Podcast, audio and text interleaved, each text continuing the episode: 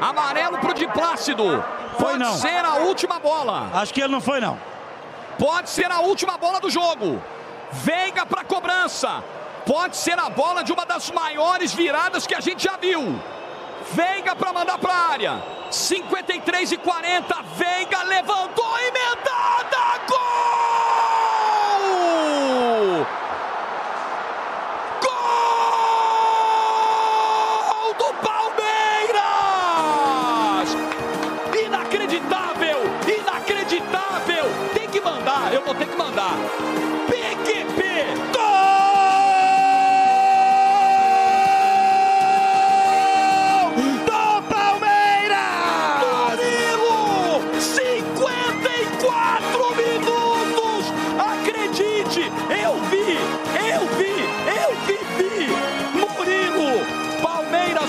4, Botafogo 3. De perder a voz, de perder a calma, de perder o juízo, de perder a saúde.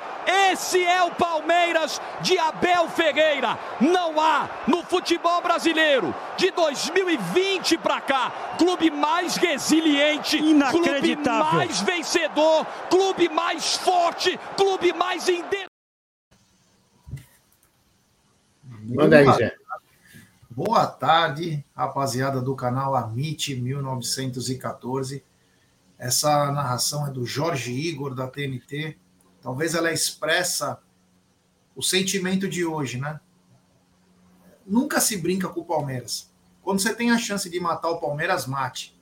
Não faça gracinha, não faça piscadinha, não tente ser mais engraçado, não grite campeão antes, porque acontece essas coisas. Principalmente quando você joga contra o Palmeiras. É difícil bater o maior campeão do Brasil. Mesmo quando o maior campeão do Brasil chuta o balde num tempo. Bom, boa tarde a todo mundo que faz parte do canal Amit 1914. E olha, eu vou te falar, hein? Que dia. Que dia espetacular. Muitas camisas do, do Palmeiras nas ruas de São Paulo. Hoje parece que. Não, sem brincadeira, parece que o Palmeiras foi campeão. Parece que o Palmeiras foi campeão. Energia positiva, muito bacana. Então, vou começar com ele. Boa tarde, meu querido Egílio de Benedetto. Eu quero agradecer o senhor que ficou até o final ontem do pós-jogo, mesmo cansado, mas você falou que a adrenalina era muito grande, então obrigado e boa tarde. É, eu já tinha falado boa tarde, Gé, boa tarde, Aldo, boa tarde, Zuco, boa tarde, família. Eu já tinha te, te avisado. Falei, ah, não adianta, né? Um jogo desses daí, você vai conseguir dormir só depois das duas, não tem como ser diferente. Mas foi uma partida impressionante, né? Então, eu lembro do, de uma outra narração de um outro, de um outro, um outro canal, não lembro quem foi, que ele falou assim: nunca dê como vencido um gigante. E o Palmeiras é gigante. Né? Então, essa é a lição para todo mundo, ficou essa frase, nunca dê por vencido um gigante. É isso aí, já. Vamos falar bastante desse jogo. Boa tarde, meu querido Zuco De Luca. Boa tarde, Gé, boa tarde, Gide, boa tarde, Aldão, toda a galera do chat. É um dia, um dia festivo para a Sociedade Esportiva Palmeiras, uma noite épica, cara. Ó, eu não, eu nu- nunca tinha visto algo como ontem, cara. Tinha visto até uma derrota do Palmeiras contra o Vasco, aquele, aqueles 4 a 3 também, 3 a 0 no primeiro tempo, depois 4 a 3 mas que nem, que nem ontem foi, eh, foi emocionante, foi muito bom. Obrigado ao Senhor por ter me feito nascido palmeirense. É isso aí. Boa tarde, meu querido Aldo Amadei, que gentilmente faz parte hoje do elenco principal do Tá na Mesa. Ele se abdicou do feriado e está conosco. Boa tarde, Aldão. Tá travada? Nossa. Fale, Alda. Tá sem som. Eu tava vendo um vídeo que dava pra colocar do, do- dos jogadores do Palmeiras saindo, tocando a música do Segovinha e os caras do Botafogo puto lá atrás deles. Nossa, do Segovinha? É, então, eu vou. Eu vou deixa, Mano, eu, essa deixa, eu música é terminar, animal, cara. é, deixa eu terminar de ver aqui. Eu não sei o que, você calma. perguntou pra mim. Desculpa, eu tava escutando. Boa tarde, obrigado por desculpa, gentilmente boa tarde. estar, não tá na Boa- mesa.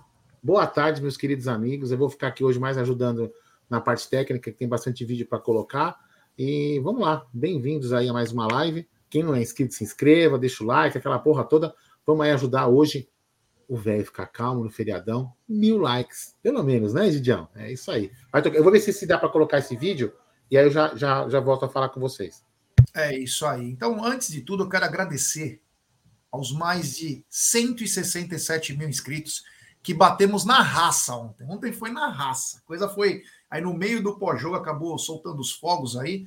Então, agradecer aos recordes de audiência do canal ontem. Ontem fomos até. Sabe-se lá que hora. Foi espetacular o que aconteceu ontem. Reflexo de um time guerreiro, né? Reflexo de um segundo tempo exemplar. Então, agradecer a todo mundo que chegou junto. Nós chegamos a ter quase, quase 14 mil dispositivos simultaneamente no canal. É algo inimaginável, né, para nós que fazemos live para nós mesmos, né? Então, muito bacana, muito obrigado a todo mundo que chegou junto.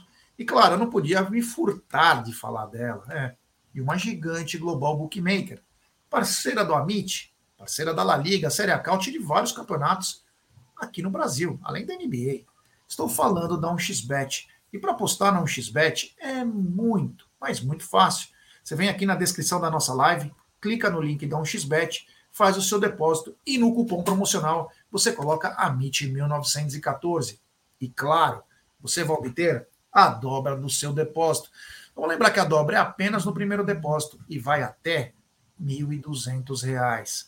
E as dicas do Amit da 1xBet tem, olha, tem futebol em vários lugares, mas Vamos especificar em três, quatro países. Primeiro, em Portugal, o ex-time de Abel Ferreira, o Sporting, pega o Farense. Já na Itália, o Sassuolo encara o Spezia.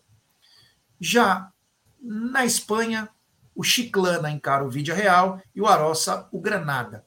E vamos para o Brasil. Vamos para o Brasil, onde 17 horas tem uma final de campeonato. O Cuiabá, que está muito bem aí, encara o Vasco da Gama, que joga a vida. E depois tem mais, hein? Porque tem um encaixe aí que engloba o Palmeiras nessa história. Mas tem Cuiabá e Vasco da Gama às 17, Goiás jogando a vida contra o Bragantino às 18 e o São Paulo encarando o Cruzeiro às 20 horas. Todos esses jogos você encontra na 1xBet, sempre lembrando, aposte com muita responsabilidade e, claro, com muita gestão de banca, meus queridos. Bom, Vamos devagar, agradecer todo mundo que está chegando junto. O José Norberto, obrigado, meu brother. Valeu, valeu, valeu. O Eduardo Mezei, o Pedrinho Bina, que está devendo um fardo de cerveja. Há 28 anos ele está devendo, ele não paga. Ele está pior que o seu Madruga para pagar o aluguel. É... O Wilson Verdão. Quem aí do canal acredita na virada? Quando o Botafogo fez o terceiro, o barzinho aqui perto do cara esvaziou, só ficaram os cariocas. Eu fui assistir em casa. É, meu amigo, foi difícil acreditar, né? Pelo primeiro tempo foi difícil acreditar. Pelo segundo tempo, depois nós vamos até ter um assunto da pauta sobre isso. É, o Palmeirense Fanático, hoje o Deivinho vai enterrar o Vasquinho lixo. O Everson Vieira, salve, salve, Amit, que momento. Enfim, tem muita coisa. O Fernando Bote, Itajubi, na área, amigos do Amit, enfim, o amor é verde. Então vamos começar aqui. Por isso aí, o, daqui a pouco já vai entrar até os lances. Ô, ô Zuko, eu gostaria que com aquela tranquilidade, hoje faça desencanada, é a mesma coisa, tire o terno, fique só de camisa, camisa, bermuda, e fale um pouco desse jogo aí, que é talvez o, eu vi um cara falando o seguinte: esse jogo ultrapassa o jogo Santos e Flamengo, aquele 5 a 4 lá, com certeza, pelo grau de emoção. O jogo, o Santos e Flamengo foi aquele um fazia o gol, o outro empatava, virou, não sei o quê. Esse jogo talvez foi o mais emblemático. Meu querido Zuco De Luca, faça análise aí. É é, mas outro dia, outro jogo também que me lembrou o jogo de ontem foi aquele 4 a 4 Palmeiras e São Paulo no Pacaembu, que mais ou menos teve uma história parecida. São Paulo ganhava o jogo por 4 a 3 São Paulo teve um pênalti. Esse pênalti foi chutado, o goleiro defendeu e o Palmeiras acaba empatando o jogo no último minuto também um 4 a 4 genial. O São Paulo tinha um timaço e aquele jogo também foi um jogo emocionante, porque no pênalti praticamente estava perdido o jogo e o Palmeiras consegue ressurgir ali e empatar aquele jogo fantástico. Mas o jogo de ontem teve dois tempos bem distintos, né? Bem distintos. O primeiro tempo do segundo tempo. O primeiro tempo o Palmeiras entrou naquele mesmo esquema com três zagueiros, mas aí com o Júnior Santos de um lado muito enfiado e o Vitor Sá do outro muito enfiado, o Palmeiras não conseguiu encaixar a marcação. E a gente viu os dois, os dois deram um balho. O Botafogo realmente amassou o Palmeiras. E do primeiro ao, meu, ao último minuto foi um baile do Botafogo. O Botafogo teve várias chances. O Tietchan, logo no começo, uma bola na trave que desvia, acho que no Murilo, e o Everton vai para a bola, mas ela bate na trave. O Botafogo vinha criando. E depois do primeiro gol do Botafogo, parece que escancarou. Aí o Palmeiras ficou perdido. O Palmeiras é, não conseguia organizar jogadas. O meio de campo estava muito afastado da defesa e do ataque também. Então, o Botafogo ia muito pelo meio, trocava passes com tranquilidade. Meu, e, e foi para cima do Palmeiras. Foi para cima do Palmeiras. O Palmeiras toma um gol de escanteio, uma bola boba que ninguém marcou o cara ali na na, na bola. É, ele vai dar um chute. Eu até achei que o Everton até podia pegar aquela bola. Achei que ele foi com a mão um pouco mole. 2 a 0 gol do Tietê. Aí o negócio começou a ficar, ficar preto. Eu até achei que o Abel já ia mexer, porque eu falei, ele vai ter que fazer alguma mudança para mudar o jeito, porque o Palmeiras estava sendo amassado. Aí o Botafogo faz é, o terceiro gol, aquele terceiro gol que, que foi para mim um, um, gol ridículo, né? que o Palmeiras toma, uma falta do Palmeiras, o Veiga bate, o PR pega muito bem essa bola, a bola vai para a lateral, na lateral o Rios vai cobrar esse lateral, ele erra na lateral, o jogador do Botafogo pega e atravessa o campo inteiro, cara. Ninguém, ninguém foi capaz de fazer falta, não sei se estavam com medo de amarelo, alguma coisa. O Zé Rafael podia ter feito a falta, não tinha amarelo ainda, ele podia ter tomado amarelo lá no começo do jogo que ele dá uma entrada, mas ele não tinha amarelo. E o cara do Botafogo vai driblando todo mundo no meio, fica, passa o Tiquinho na cara do Everton, o Tiquinho chuta, o Everton faz uma defesa, uma defesa é, difícil até, mas assim, ele acaba espalmando para o lado, e aí, a hora que ele olha, o cara do Botafogo, ninguém também acompanhou, o cara do Botafogo faz o terceiro gol, e ali a gente queria, eu queria que acabasse logo aquele primeiro tempo. Depois o Botafogo ainda perde uma chance que o cara sai. É, dribla o Everton, o Everton sai meio estabanado. Eu não sei se foi antes do terceiro gol ou depois, eu não lembro agora. Ele, ele faz um. Ele dá um toquinho, dribla o Everton e o gol livre, os caras chutam para fora. Então o Botafogo realmente amassou. Eu acho que foi 15 finalizações a duas ou a uma. Foi esse chute do Veiga na falta e um chute do Hendrick só no primeiro tempo. Palmeiras não fez nada, Palmeiras não jogou nada. Palmeiras vai para o intervalo. Eu achei que ia ter alguma mudança em jogador porque eu falei, o Palmeiras tem que mudar alguma coisa porque o esquema não está bem. Mas aí, a minha surpresa, o time volta com a mesma, a mesma escalação, mas com uma diferença. No intervalo, o Abel conversa com os caras, depois ele explica na coletiva também. Ele coloca um pouco o Gomes um pouco para a direita. Nisso, o, o, o Mike vira mais um ponta, marcando essa saída de bola do Botafogo, marcando o lado direito, e o Palmeiras começa a ir para cima. E aí aquela coisa, faltava um gol, faltava um gol. E aí surge é, um cara fenomenal, um extraterrestre, que jogou muito bem no primeiro tempo. Jogou muito bem, não, né? Porque o Palmeiras inteiro foi mal, mas era o cara que tentava. Surge Hendrick, um cara fenomenal, que aos oito minutos, cara, é, de uma falta cobrada pelo Veiga, o pé respalma para o lado, Piqueires Clube no rebote. Não, isso aí, isso aí é primeiro. O Hendrick, aos quatro minutos uma linda jogada.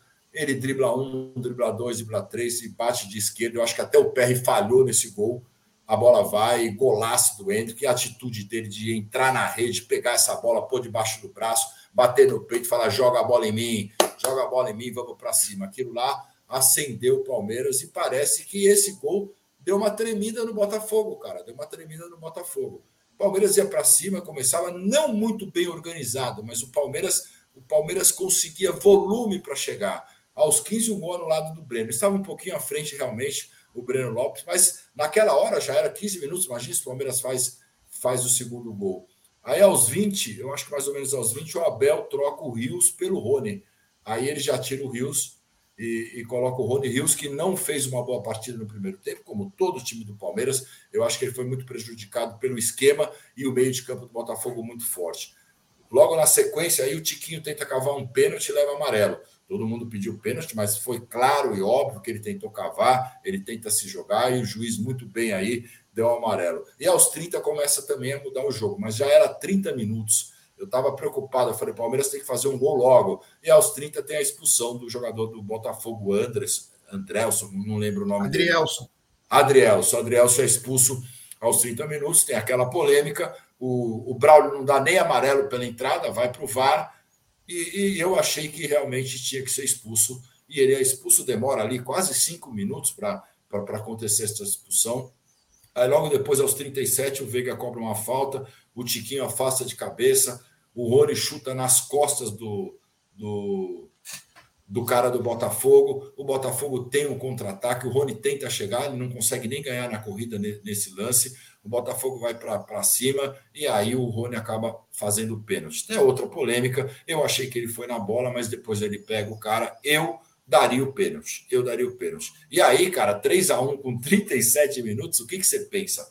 Acabou o jogo, né? 4 a 1 tá morto o jogo. E aí surge outro cara que a gente precisa falar aqui, o Everton. O Everton realmente foi um cara é, espetacular nesse jogo, além de fazer uma, duas defesas ali, mas nessa hora foi importantíssimo. Um cara que a gente sempre fala que é difícil pegar pênalti. O Palmeiras não pegava um pênalti em jogo desde o Jailson lá atrás, acho que 2018, 2019, alguma o coisa. O Everton assim. pegou contra o Ceará 2019. O Everton pegou contra o Ceará, desculpa, contra o Ceará em 2019. E ele acaba pegando aquele pênalti. No rebote, o Botafogo ainda tem a chance eu fiquei aflito ali, a bola sai para fora. E aí, naquela hora, eu falei: o Palmeiras vai empatar, cara. O Palmeiras vai empatar esse jogo, o Palmeiras vai para cima. E foi isso. E aos 39, dois minutos depois, o Veiga cobra uma falta, a defesa afasta. E o Hendrick, cara, gênio, né? O cara tem que ser gênio. Ele dá um drible de joelho, eu nunca vi isso. Ele dá um drible de joelho e bate no cantinho fazendo o segundo gol. E aí, 3 a 2 cara, a gente sabia, eu mais ou menos achava, pô, o cara vai ter que dar pelo menos uns 7 minutos, né? Parou 5 aqui, 4 ali, a gente sabe como que é os acréscimos, mas vamos ver. Palmeiras tem chance. Aí aos 43, com tudo isso, o Abel, o Abel saca o Luan, saca o Luan, que também eles estavam com jogador a menos, e coloca o Lopes. Vamos colocar mais um cara, porque as bolas vão ser alçadas. E aí, um minuto, um minuto e meio depois, o, o gol de Lopes, uma assistência do Hendrick, desse cara que eu estou falando que é um fenômeno. Ele, ele dá uma assistência para o Gomes, que vai muito bem, porque não está impedido. O Gomes olha, sai depois, dá uma cabeçada, o, o, o Lopes atrás da linha da bola, praticamente sem nada, sem goleiro, sem nada, ele, ele olha e toca, e ali era o empate do Palmeiras, aquela coisa, e aí a gente ia esperar os acréscimos. E aí o juiz levanta parece que 10, 9, 9 minutos de acréscimo e tinha tempo ainda. O Palmeiras estava tava indo para cima. Eu falei, cara, vai dar, vai dar, vai dar.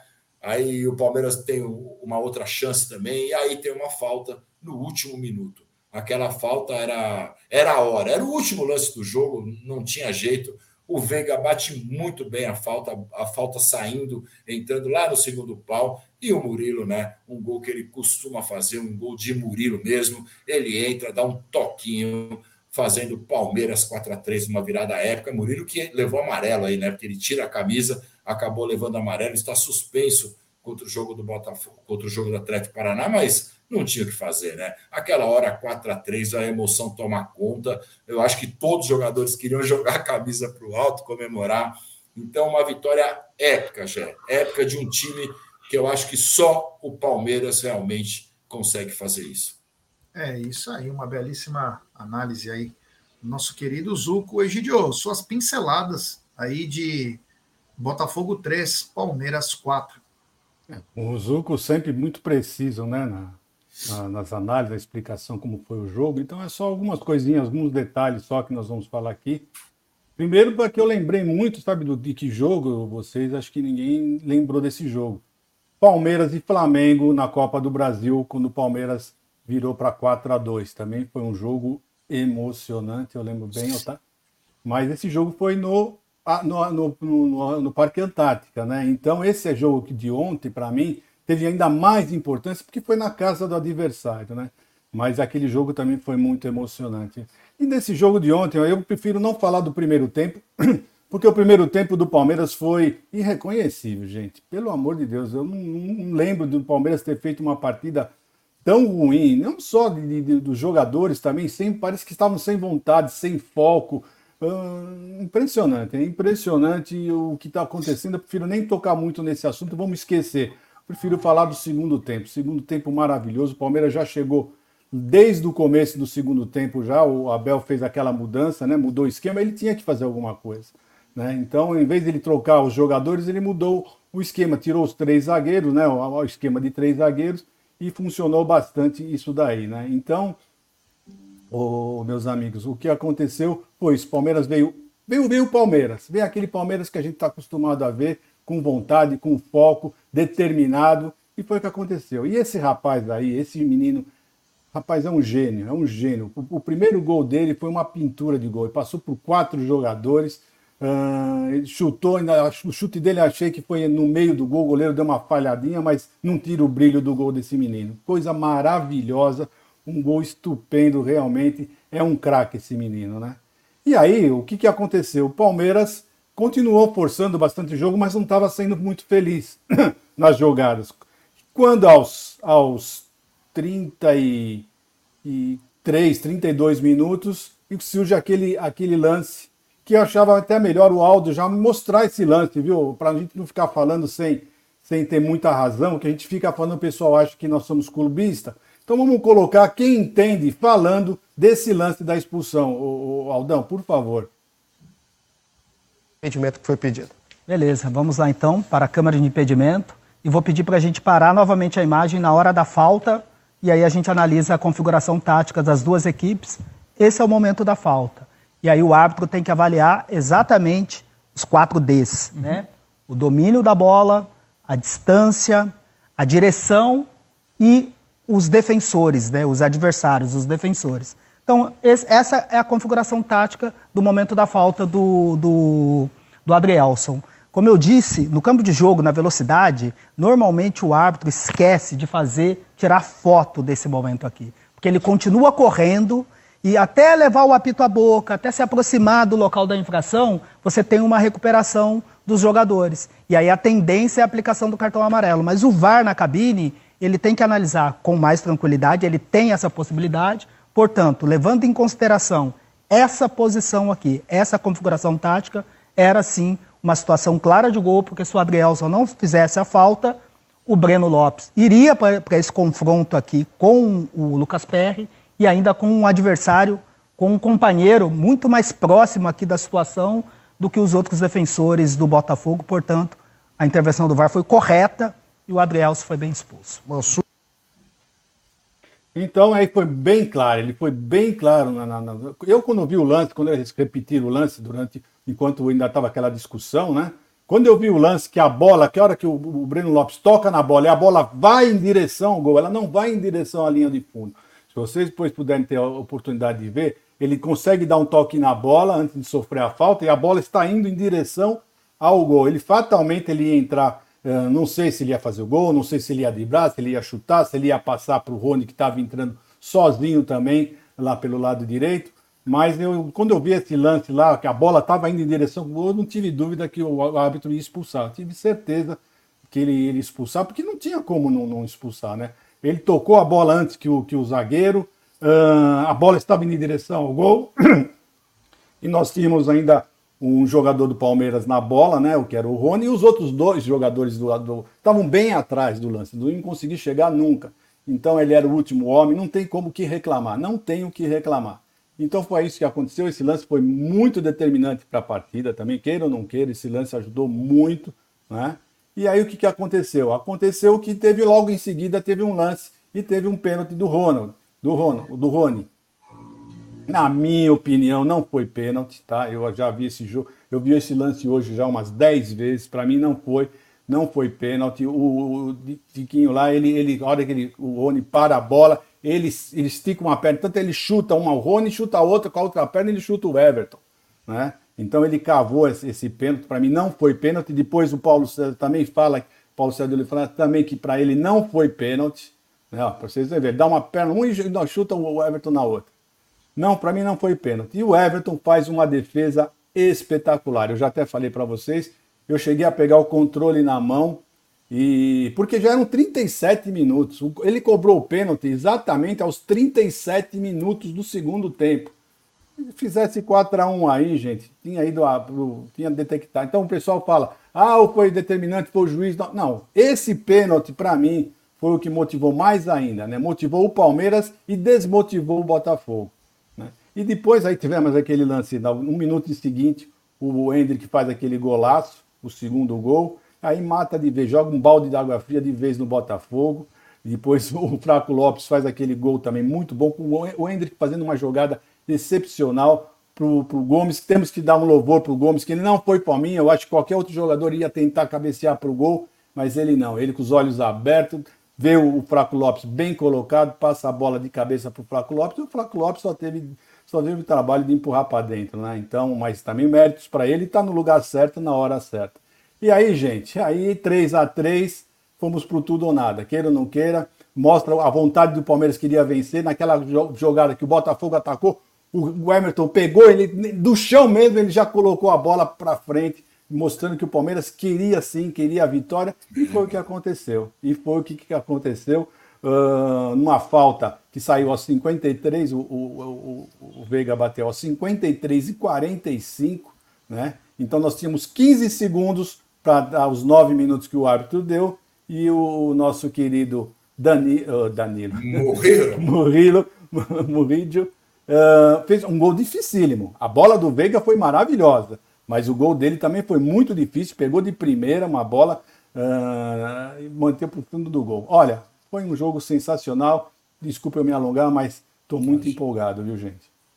É, isso é só para antes do Aldão já dar as pinceladas dele. Só falar para a galera que pede vídeo aí, ah, o vídeo de um, o vídeo de outro, a gente já viu os vídeos, só que dá direitos autorais, então a gente não pode passar alguns vídeos aí, infelizmente. Tem muita coisa legal, muita coisa bacana, muita coisa engraçada, Porém, esses vídeos têm direitos, então a gente não pode passar com problema de tomar um strike no canal, enfim, várias coisas. Então, só por isso. Quer falar alguma coisa do jogo, Aldão? Não, não, não. Só para dizer que alguns vídeos. O que, que acontece? Alguns vídeos a gente sobe no canal, só para explicar. Por exemplo, o vídeo do VAR está no canal. Ele, ele, ele, ele foi. Ele, ele tá desmonetizado. Entendeu? Então, para nós não tem problema quem quer conteúdo para vocês. Agora, se eu colocar na live, a live cai, entendeu? Então a gente não coloca algumas coisas. A imagem do PCO, por exemplo, foi travada para não cair a live, porque o importante era o áudio, entendeu? E eu tinha feito antes de sair o VAR. A gente vai colocar depois a treta lá do árbitro, a treta do Hendrick saindo lá com o som lá do Segovinha, daqui a pouco a gente coloca também. Não, só para falar do. Só queria falar do controle mental da equipe, né? Que é o que eu falei ontem no pós-jogo. Mesmo o Palmeiras tomando 3 a 0 de forma desorganizada no primeiro tempo, você percebia que os jogadores, por mais que estavam desorganizados, eles não estavam é, parecia que não estavam nem aí, porque eles não estavam sentindo a derrota, porque eles não, eles não sentem, né? Eles, eles ficam muito, muito concentrados e não, para eles não tanto faz perder. Eu acho que não é, não é, de repente pode até não ser desleixo, desprezo, né? Pode ser mesmo concentração para você não ficar nervoso e depois tentar buscar uma, uma vitória como foi feita no segundo tempo, como daqui a pouco vocês vão ver na coletiva o que, que o Abel diz que fala para eles, né? Para poder ver como ele conseguiu a virada. É isso aí. Então, o Aldão falou bem aí. Eu só queria algumas, só algumas pontuações aí. Primeiro tempo do Palmeiras vexatório, ninguém queria marcar. Me estranhou o Zé Rafael, que é um cara de confronto, tirar o pé várias vezes. O time totalmente desconectado. Não entendi o que estava fazendo. Achei que o Everton falhou, pelo menos em um ou dois gols. Foi muito mal. O do Tietchan, para mim, foi uma vergonha.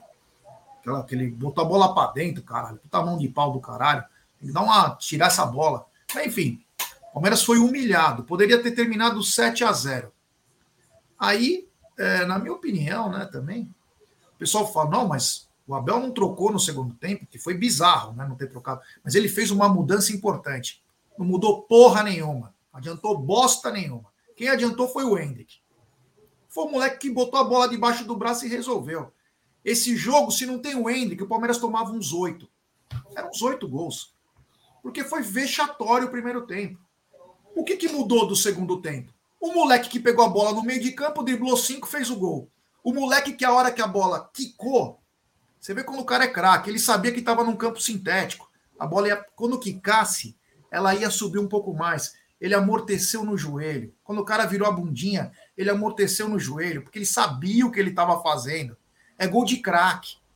Ele faz o segundo gol e depois ele dá o cruzamento para o cara. Então, quer dizer, se não tem o Hendrick, esquece essa narração tesão, esquece que.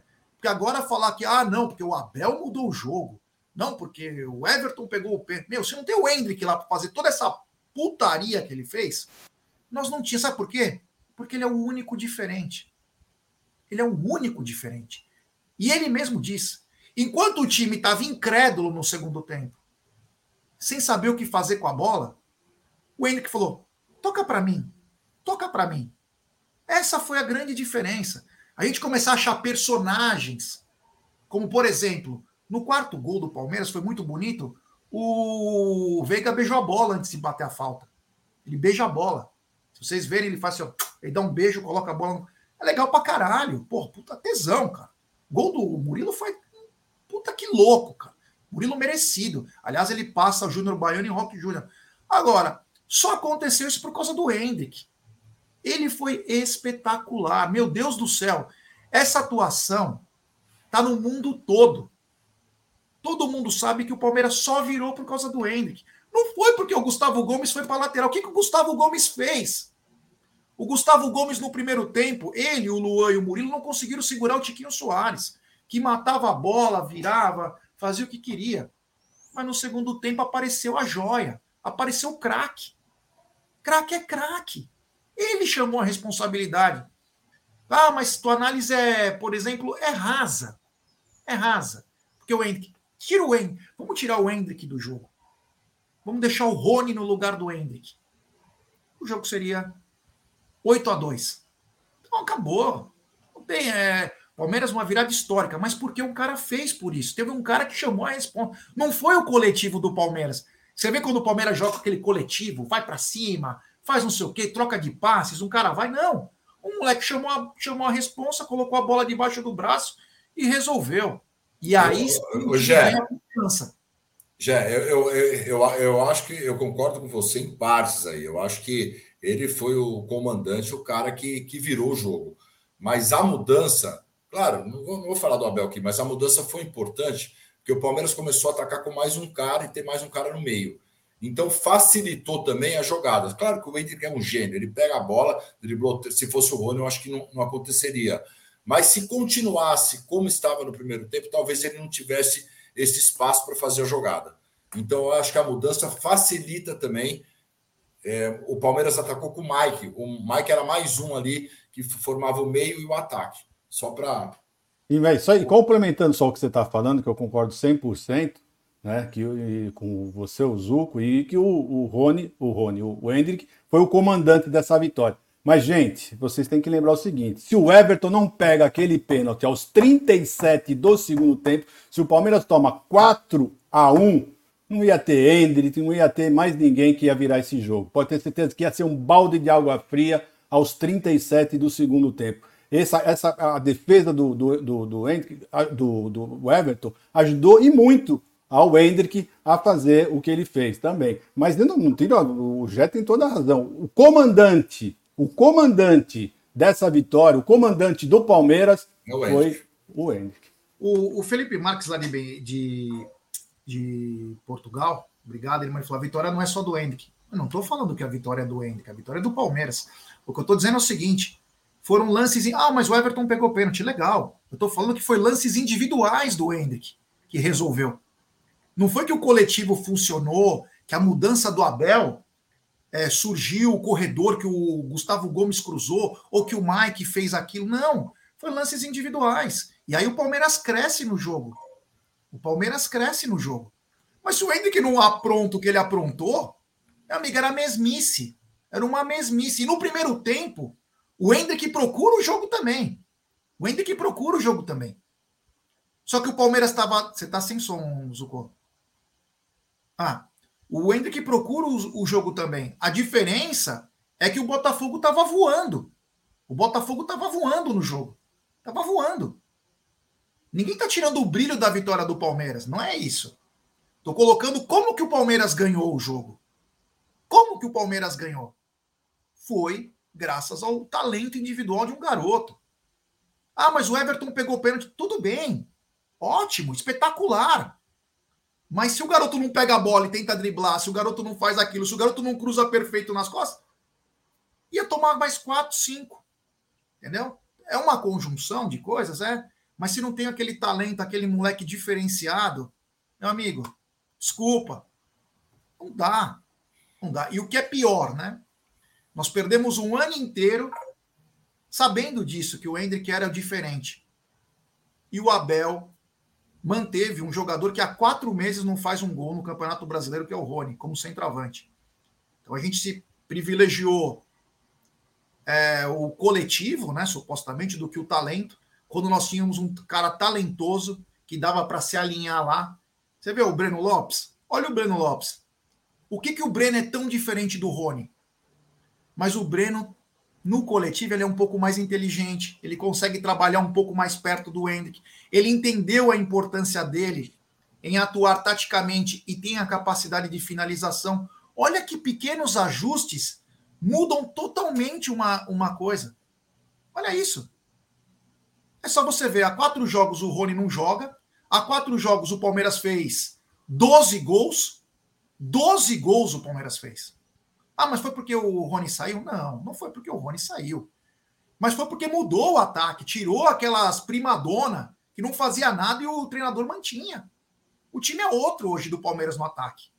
Hoje o Hendrick flutua dos dois lados, ele não está preso. Ai, nós temos que jogar com três atacantes sempre. Não, mudou. Agora o time, o cara flutua dos dois lados, ele sai, ele vem buscar jogo. Olha a diferença do Palmeiras. Olha o jogo que o Palmeiras fez contra o São Paulo. Então, é, o, os negócios estão aí, né? Você olha, é, a diferença é o talento. A diferença é o talento. Muda. Bom, Zuko, seus destaques do jogo, irmão. Eu vou, eu vou dar três destaques, já é tudo pelo segundo tempo, tá? Não vamos nem falar do primeiro tempo. O Hendrick, para mim, foi o, o concurso ali, o cara que excepcional, o gênio e tal. Eu vou dar um destaque para o Gustavo Gomes, que para mim esse cara é um monstro.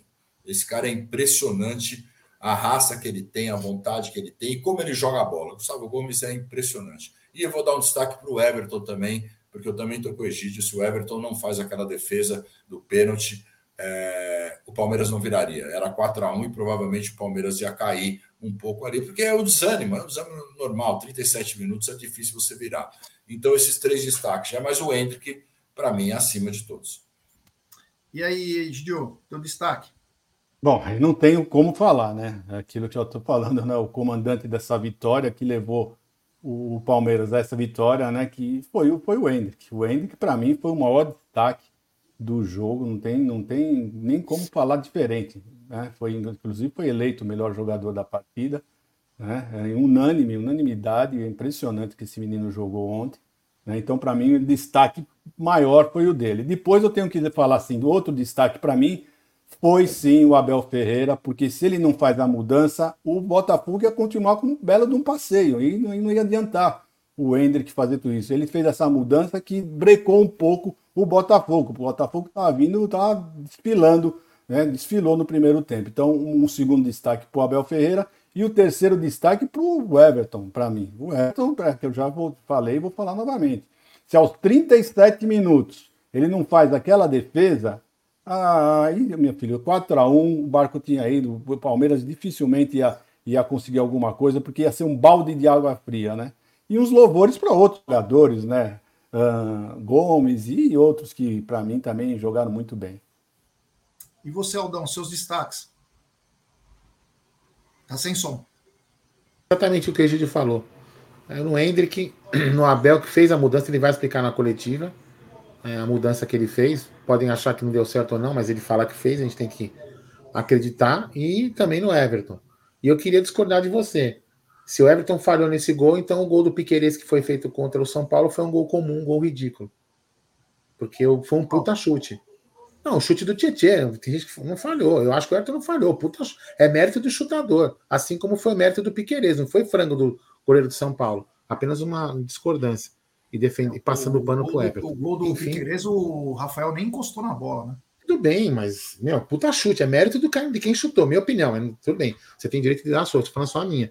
Não, não quero atribuir a falha, a falha ao Everton, porque é, para mim é um puta chute. É mais mérito do, do cara que chutou do que do, do, do, do goleiro que tomou é, não passou no meio das pernas, não passou, enfim. Mas vamos lá, é, foda-se, o que importa é que a gente virou. E, e é, é exatamente o que o Egílio falou: né? Hendrick, Abel e o Everton. Para mim, o único destaque foi o, o Hendrick. Ah, mas o Everton pegou o pênalti. Se ele não tomasse, tivesse tomado dois frangos, o Palmeiras também poderia estar no jogo. Então, para mim, o destaque é o Hendrick. Bom, continuando. O Zuko, aí tivemos um momento, os momentos de loucura, né? Porque a arbitragem foi do céu, né? No começo do jogo, todo mundo amava o Braulio e no final todo mundo odiou o Braulio. Sua análise sobre a arbitragem.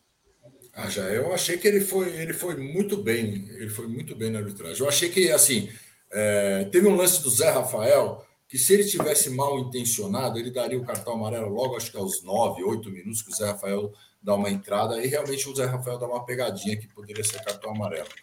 Depois o lance do, do pênalti, eu achei que, que eu daria o pênalti, eu daria o pênalti, porque mesmo o Rony pegando a bola, ele, ele segue com o pé e, e acerta o tiquinho. E o lance da expulsão, para mim, foi claro. O único problema é que ele não viu e nem deu amarelo na, naquele lance da expulsão. Aí o VAR foi muito bem, o, o, o que a gente estava com medo, né? Do, do traste lá do, de, é, do VAR, que o Palmeiras não tinha ganho nenhuma partida com ele. Ele foi muito bem, chamou, explicou, e o Braulio foi lá e deu, e deu o vermelho. Os acréscimos, a gente sabe que nunca são dados os mesmos que, que, é que acontece, né? As paralisações. Mas ele deu nove minutos, foi bem. Então eu achei que a arbitragem foi excelente, vai. E você, Gidião, tua análise de Braulio da Silva Machado e também Rafael Trace. Eu não, não, sinceramente, eu não vi eu, nenhum problema nenhum do Braulio. Para mim, ele apitou direitinho.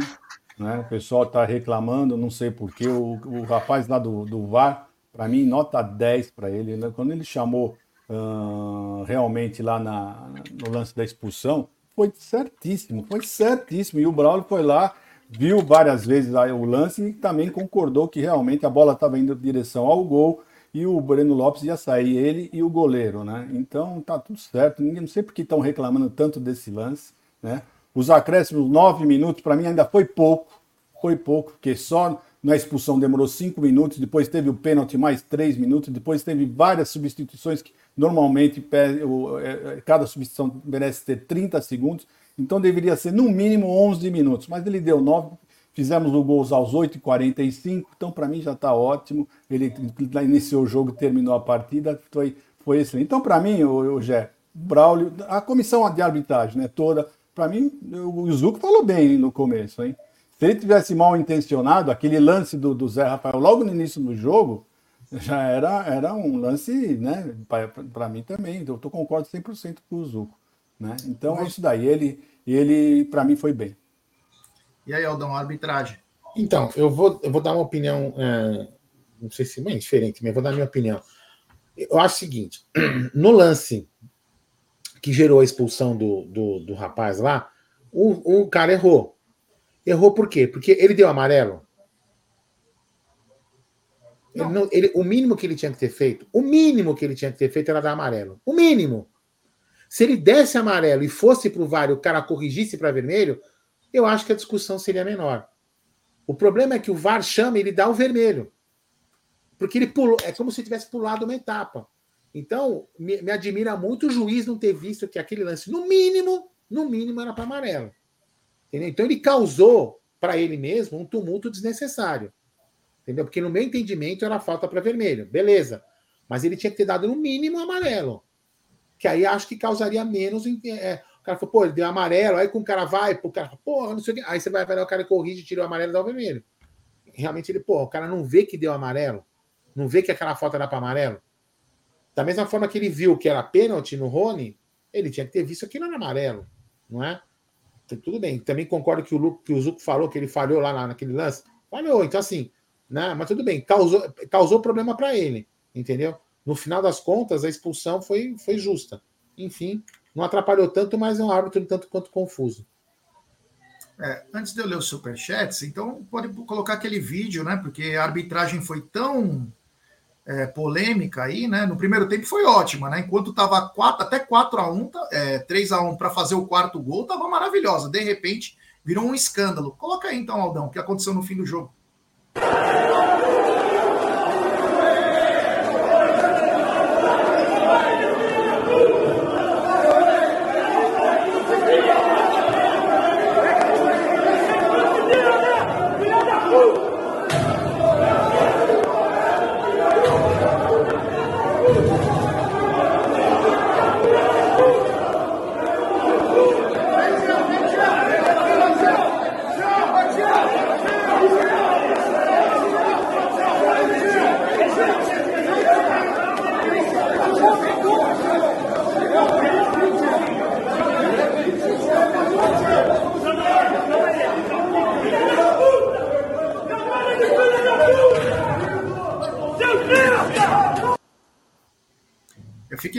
imaginando um dia quando o Palmeiras for roubado, se nossa diretoria vai fazer isso. E os caras falam, vocês conseguiram, né, seus filhos da puta. É, eu vou falar azul... você. Oh, desculpa, ah. desculpa. Termina, Não, aqueles caras de azul claro são policiais militares que fazem a segurança da arbitragem para não entrar com a roupa de polícia. Então, eles são atletas também, né? Então, tem uma preparação física diferenciada. Eles cercam a arbitragem para não ter problema. E mesmo assim, o pessoal do Botafogo foi para o confronto com esses caras aí. E aí, os caras acusando, vocês conseguiram, seus filhos das putas, falando para arbitragem. É. E aí, Aldão? Até segurança tentou agredir o árbitro. Então, com isso tudo, né? No meu entendimento, no meu entendimento, junta-se ao que o Textor falou que vai ter que segurar o cu dele agora, e também o do Nelly Feto, vai ter que segurar também o toba dele, vão ser processados, inclusive, na minha opinião, na minha opinião, o STJD tem que entrar com pedido de fechamento de portões, portões fechados no, no, nesse estádio. O Botafogo não pode jogar lá. É um estádio que não tem segurança para arbitragem, muito menos até para o time adversário. O time adversário poderia ter sido agredido ontem. Então é um estádio é um que não tem segurança, o estádio tem que ser fechado pela CBF, tem que, tem que ter suspenso. Tem que ter alguns jogos de punição. Tem que se fuder. Plenamente ele invadiu o campo também. Então, é Exatamente. Tem que se fuder, tem que tomar tem, pena esse time. Tem que perder mando de campo. Isso daí tem Exatamente, que acontecer tem rapidamente para ser nesse campeonato. Exatamente. É isso aí. Na, na, minha opinião, a arbitragem ela foi bem. Tem esse caso aí que ele poderia ter dado um cartão pro para o Adrielson, pelo menos um amarelo, antes de ver, né? Se o VAR o chamasse. Para mim foi pênalti do Rony, entrou que nem uma vaca louca dentro da área, imprudência total, né? Não pode estar de carrinho daquele jeito, né? Detalhe, o Rony poderia ter feito a falta no meio de campo. Que você pega o começo da jogada, ele poderia ter puxado o cara no meio de campo, acabava, ele tomava amarelinho, o jogo parava lá. Foi deixando, foi deixando, e aí depois culmina com aquela, aquele carrinho. Não vi muita coisa da arbitragem que possa falar, putas, esse, olha, foi por isso. Porque mesmo quando tá 3 a 1 que o jogador é expulso, tem o um pênalti um minuto depois. Se a arbitragem estava preponderantemente para ajudar o Palmeiras, aquela hora caiu. Cai por, cai por terra a, a, aquela coisa da razão. Pô, o cara deu um pênalti para nós. Tanto que a torcida tá incrédula do Botafogo e começa a comemorar porque eles viram que o que eles falaram na expulsão do Adrielson não era compatível, porque na sequência ele deu um pênalti. E aí os deuses da bola acabam agindo, né? É assim que funciona. E aí o Tiquinho teve o azar ou a incompetência de perder o pênalti, aí depois falar que foi culpa do árbitro, com 3 a 1 e um pênalti a favor, aos 37 do segundo tempo, aí é choro. Se fosse aos 37 do primeiro tempo, Agora, os 37 desse jogo ganho, né? Vocês falaram de viradas também importantes e fora de casa. Uma virada maravilhosa do Palmeiras foi em 2010, no Campeonato Paulista, frente ao Santos. Estava 3 a 1 na Vila Belmiro. E aí o Robert e o Lincoln acabaram com o jogo 4 a 3 três gols do Robert. Então é também uma boa lembrança de jogo fora que o Palmeiras virou. Bom, teve 34 mil pessoas. Parabéns à torcida do Palmeiras, que não parou de cantar mesmo que a Rede Globo. É engraçado, quando o Palmeiras vai no estádio, a Rede Globo foca em 40, 50 pessoas e não pega aquela imagem geral, né? Que é bonita ver o tamanho da torcida, né? Eu não sei porque eles fazem isso, mas parabéns a todos os palmeirenses, principalmente ao pessoal do Rio de Janeiro, gigante, pessoal do Rio lá, parabéns, rapaziada, olha, vocês deram um show. Agora, Aldão, se for possível, vamos para a coletiva, a coletiva de imprensa, uma coletiva que foi a talvez foi a coletiva mais esperada, né? Uma virada histórica, um jogo que vai ficar marcado para o resto da vida. E o Abel, posso colocar aqui? Eu, vou, eu, coloco até só para falar o seguinte: essa, é, tem duas respostas longas, né? Três respostas longas, né? Só para o pessoal entender, essa que ele, ele fala na análise, ele analisa a virada, e aí ele também fala da treta, que teve uma treta no final do jogo, que o Textor foi para cima dele. Enfim, ele também explica isso. Então, eu vou colocando aqui, tá, Jé? Então vamos lá. Abel. Abel, boa noite. Igor Siqueira do UOL. Depois de um jogo desse, o que dizer, né? Você já conseguiu identificar por que, o Palmeiras conseguiu essa virada tão espetacular pelo placar que, pelo que não fez no primeiro tempo, pela forma com que construiu no segundo, né? Você inclusive volta do primeiro para o segundo sem alterações e o time reage mesmo assim. E só uma questão de a gente ouvir também o outro lado da moeda, né? Porque o John Texas saiu reclamando muito da arbitragem do campo, criticando é, presidente da CBF e tal, pedindo até renúncia do, do presidente Edinaldo. Eu queria saber só a sua percepção sobre o lance da expulsão do Adrielson, por favor. Boa noite. São, são, são três perguntas. Uh, falar do Texter, eu já disse, para mim é um dos melhores presidentes uh, que está aqui no Brasil. Uh, só que o futebol tem disto, tem muitas emoções e quando o jogo está quente, por isso é que eu acho que às vezes os jornalistas não entendem porque não estão ali, não sentem o que nós sentimos. Uh, vocês viram o central do o zagueiro do, do Botafogo a sair e a chutar o microfone. Porque são momentos muito intensos e só sente quem lá está dentro. Por muito que o jornalista, ou o meu pai, ou a minha mãe queira sentir, é impossível. Ninguém sabe o que é ser mãe, só as mulheres é que sabem o que é ser mãe. Porque sentem. E portanto, este, esta parte emocional hum, nós temos que entender. E para vos dizer, o, uh, o errar não é o problema. O errar é, é, é se nós não percebermos que erramos. E eu já falei com ele com o presidente do Botafogo, como eu, já, eu acho que já o disse isso publicamente, portanto não é a primeira vez que eu estou a dizer isto. Acho sinceramente que é um, é um dos melhores presidentes do futebol brasileiro e o futebol brasileiro precisa de pessoas como ele. O que ele diz em relação a tudo o resto, uh, eu não vou. Uh, tenho a minha opinião em relação àquilo que ele disse, mas eu sei que se eu disser aquilo, aquilo que eu penso, uh, é melhor eu não dizer aquilo que eu penso, porque não é minha, não é minha função, mas em relação àquilo que se passou entre nós dois, está completamente sanado, resolvido, ele sabe o que é que eu penso sobre ele como presidente e entendo perfeitamente, são, são momentos muito duros, eu também já perdi de virada, já fiquei fora de uma de, uma, de duas semifinais da Libertadores, um, e entroncando aqui na tua segunda pergunta, a diferença é que nós hoje na segunda parte conseguimos fazer golos, com o, com o Boca Juniors não, não conseguimos, uh, não fizemos quatro, fizemos cinco, sendo que um estava fora de jogo.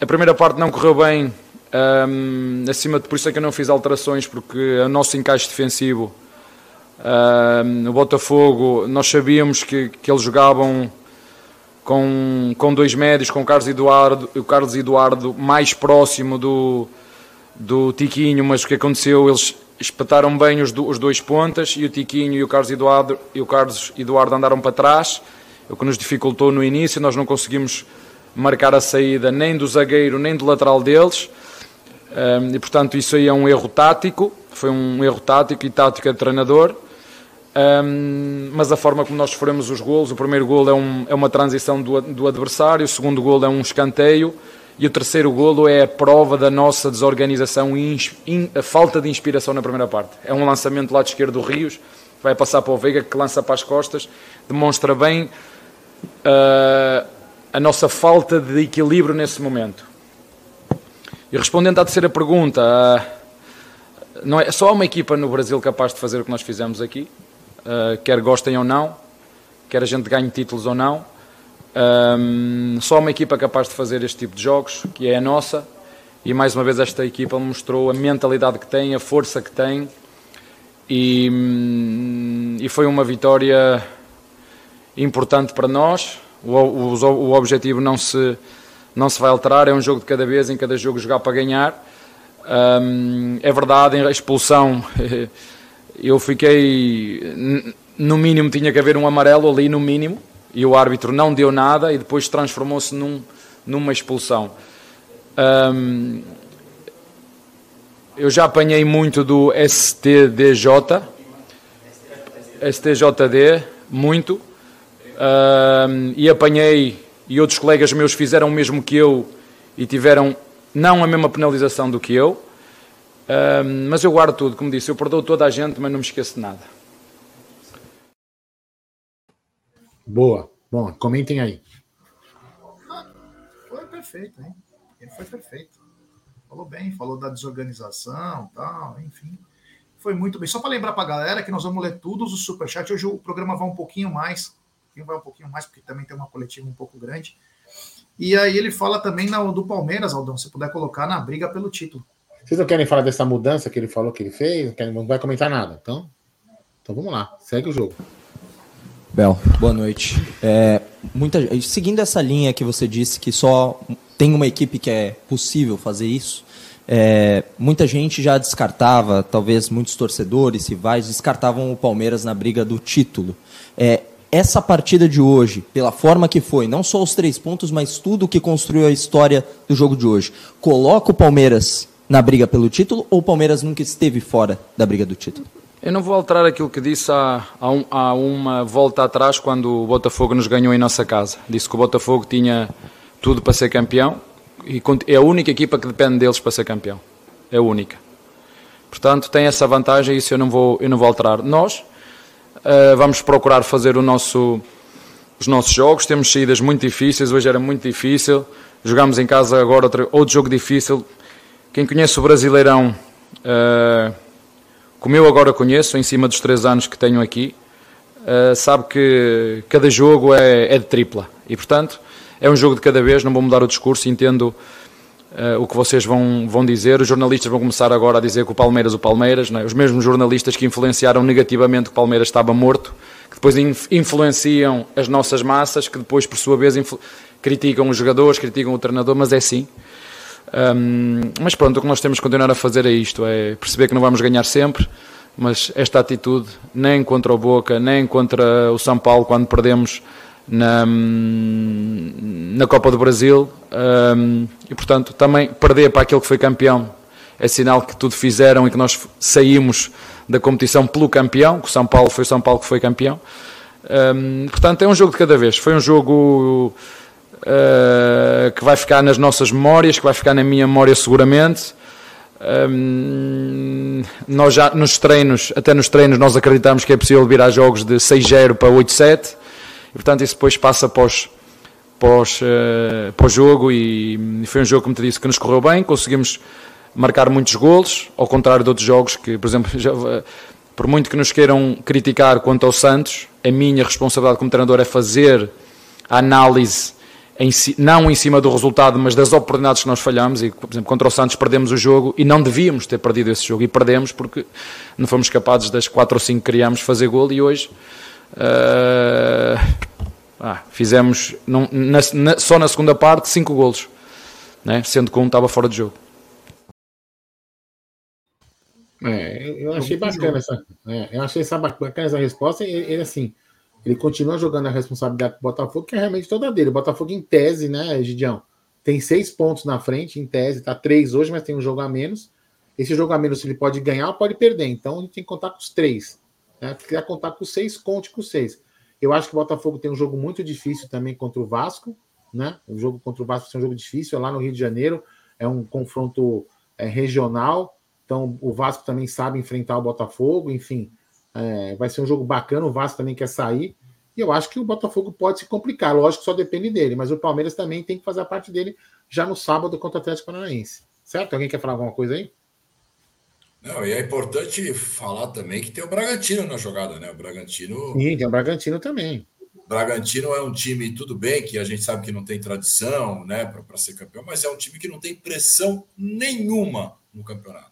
Vai jogar o campeonato tranquilo. Então, é um, um, um Palmeiras ficar de olho. O Botafogo, a gente tem que ver o que, que vai acontecer com o Botafogo daqui para frente, né? O Botafogo pega um Vasco desesperado, com muitos desfalques, e o emocional do Botafogo, como que vai estar para esse jogo de segunda? E o Botafogo pode entrar segunda-feira com os mesmos pontos que o Palmeiras. Tem um jogo a menos, mas com os Exatamente. mesmos dois jogos a menos, mas com os mesmos pontos que o Palmeiras.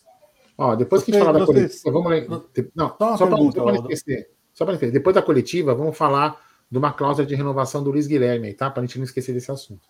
Fala aí, Só uma pergunta: qual é o jogo do Botafogo que foi adiado? É contra quem? Fortaleza. Fortaleza. Contra Fortaleza, tá. Isso. Vamos lá, então. Agora o Abel ele fala da, do, da diferença entre primeiro e segundo tempo da partida, tá? Vamos lá. Oi, Abel, tudo bem? David Sharp do Antenados na jogada. Eu queria que você explicasse um pouco melhor o que, que deu tão errado taticamente no primeiro tempo, porque você falou que a questão tática, a questão tática é treinador, mas o Palmeiras teve duas finalizações contra 15 do Botafogo. Apesar de ter tido mais posse de bola, o Botafogo poderia ter feito, além de três, uns quatro, cinco no primeiro tempo e não fez. Então, o que, que deu de tão errado? Foram os três zagueiros que você não. colocou? O que, que deu de tão errado no primeiro tempo? Como essa pergunta é tão acertada, tão acertada, eu vou-te dizer para tu ficares a saber tanto como eu. Faltava só um dos nossos laterais desfazer da linha de 5 e bater no lateral deles. Só isso que faltava. Foi, isso, foi a única alteração que eu fiz da primeira para a segunda parte. E na primeira parte ficaram os nossos dois laterais agarrados aos pontas deles. E eu, como eu, o resultado da minha comunicação é aquilo que eu vejo em campo, portanto, o que eu lhes disse não foi interpretado, então eu parto do princípio que a responsabilidade é minha. Portanto, foi isso que nós trocámos na segunda parte. Voltei a, a, a, se calhar a falar no português do Brasil, porque eu acho que eles não entenderam aquilo que eu disse, mas a responsabilidade é minha, porque é tático, e tático é minha. Um, e é verdade que só fizemos essa finalização, mas tem a ver com a forma como nós defendemos. A forma como defendemos influencia a forma de atacar e a forma de atacar influencia a forma de defender. Estão as duas interligadas. E muito honestamente, ao final da primeira parte, o resumo que eu fiz foi: eu não ajudei os meus jogadores com a ideia que eu tinha. Então o que nós fizemos foi corrigir e ser muito claros e específicos naquilo que queríamos na segunda parte. E eles fizeram e, e correu tudo bem. E aí, vocês concordam com essa alteração tática que ele fez? O que, que vocês acham? Quem quer falar desse assunto aí? Eu concordo, eu achei que foi, eu achei que foi importante justamente porque ele falou lá no início. O Botafogo tinha os dois jogadores ali enfiados, tanto o, Júnior Santos como o Vitor Sá. Isso aí estava atrapalhando muito o Palmeiras. Então, essa mudança, colocando mais um na frente, o Palmeiras passa de, de um 4-4-2, assim, ou um 4-3-3 em algumas mudanças. Então, eu acho que favoreceu o Palmeiras no segundo tempo. E aí, Gidião? Exatamente, exatamente isso. Para mim, eu acho que foi fundamental. Ele fez com que o Botafogo parasse de agredir o Palmeiras como agrediu no primeiro tempo, né? E aí teve, o, teve a chance, então, do Hendrick brilhar como brilhou, realmente mostrar o grande futebol dele. Vamos lá, agora eh, você vai falar, Jé? Não, não, foi mágico o que ele falou. Como ser irônico. Vamos lá. É, o que passou na cabeça dele quando o Palmeiras estava perdendo? Ele falou aí. Agora uma pergunta já um pouco a resposta um pouco mais longa, tá? Aguentem aí. Abel, boa noite. Bom revê-lo. Gil Carvalho, Rádio Superando Gigantes Esportes. Abel, eu estava em transmissão e observava você quando você, a sua equipe tomou os três gols. Aí eu lembro que o narrador falou, Gil, e o Abel? Eu falei, o Abel está olhando para o campo, pensativo, mas eu não consigo, é, é Garcia, Garcia Júnior, da Rádio Sonora, né? Não consigo é, dizer para você o que está na cabeça do Abel, porque eu me colocando no lugar dele, eu não sei, eu estaria perdido. Porque eu não sei o que fazer no vestiário, tomando de três gols no primeiro tempo, vendo o Botafogo jogar um futebol tão primoroso como a gente está vendo. Você já falou, né, que, que comentou com eles, e aí eles reagiram. Mas assim, como que é você está vendo o seu time perder de três vendo uma equipe perder dois gols claros que o Botafogo perdeu, poderia ser cinco no primeiro tempo, e você aqui dentro conseguir ir lá dentro e falar, poxa, a gente tem que virar. Dá para sintetizar para a gente, ou dar uma luz para que a gente consiga compreender, porque foi mágico, cara, o seu time hoje. Parabéns. Foi mágico. Se perguntar aos jogadores, eles vão dizer que eu utilizei essa palavra. Eu utilizei a palavra essa mesmo, mágico com toda a sinceridade, se fosse na segunda parte, eu não ia conseguir fazer nada. Se fosse na segunda parte, eu íamos morrer todos abraçados. Três, quatro, cinco. E você pergunta-me assim: mas isso é normal acontecer? Se nós nos lembrarmos do Barcelona, que ganhou 3-0 ao Liverpool, e a seguir foi tomar 4 de virada em casa deles, Barcelona do Messi. Barcelona do Messi. E levou 4. Portanto, quando as melhores equipas do mundo também entram nessa, inspira, nessa espiral negativa, nesse não há é ou nós conseguimos fazer uma pausa, que no futebol muitas vezes não há uma pausa para dizer, ei, calma, temos que corrigir isto, isto e isto. Ou então vamos, naquele momento, eu na primeira parte, se não houvesse intervalo, eu não tinha como ajudá-los. A única forma de os ajudar é desconto de tempo, paragem, tático. É, é isto que temos que fazer para não andar a correr atrás do adversário, porque nós não, nós não conseguimos encaixar na marcação do, do, do adversário. O adversário estava fluido porque nós não estávamos a conseguir encurtar, quer na pressão, quer reduzir espaços para eles poderem ligar jogo. E na, e na primeira parte eles foram muito melhores que o Palmeiras, aproveitaram os nossos erros. O terceiro golo é a imagem, o terceiro golo é a imagem da desinspiração da nossa equipa. Você vira o terceiro golo vai dizer, esta não é, esta não é minha equipa. Estes, e estes não são os meus jogadores, mas naquele momento eu não conseguia, eu não, se eu pudesse, se fosse no treino, eu parava o treino, junta aqui. Foi Graças a Deus que foi na primeira parte e deu tempo para. Eu não sabia se íamos ganhar o, o, o, a, um, o jogo, mas o que lhes disse foi: nós na segunda parte temos que ganhar este jogo. A segunda parte nós temos que a ganhar.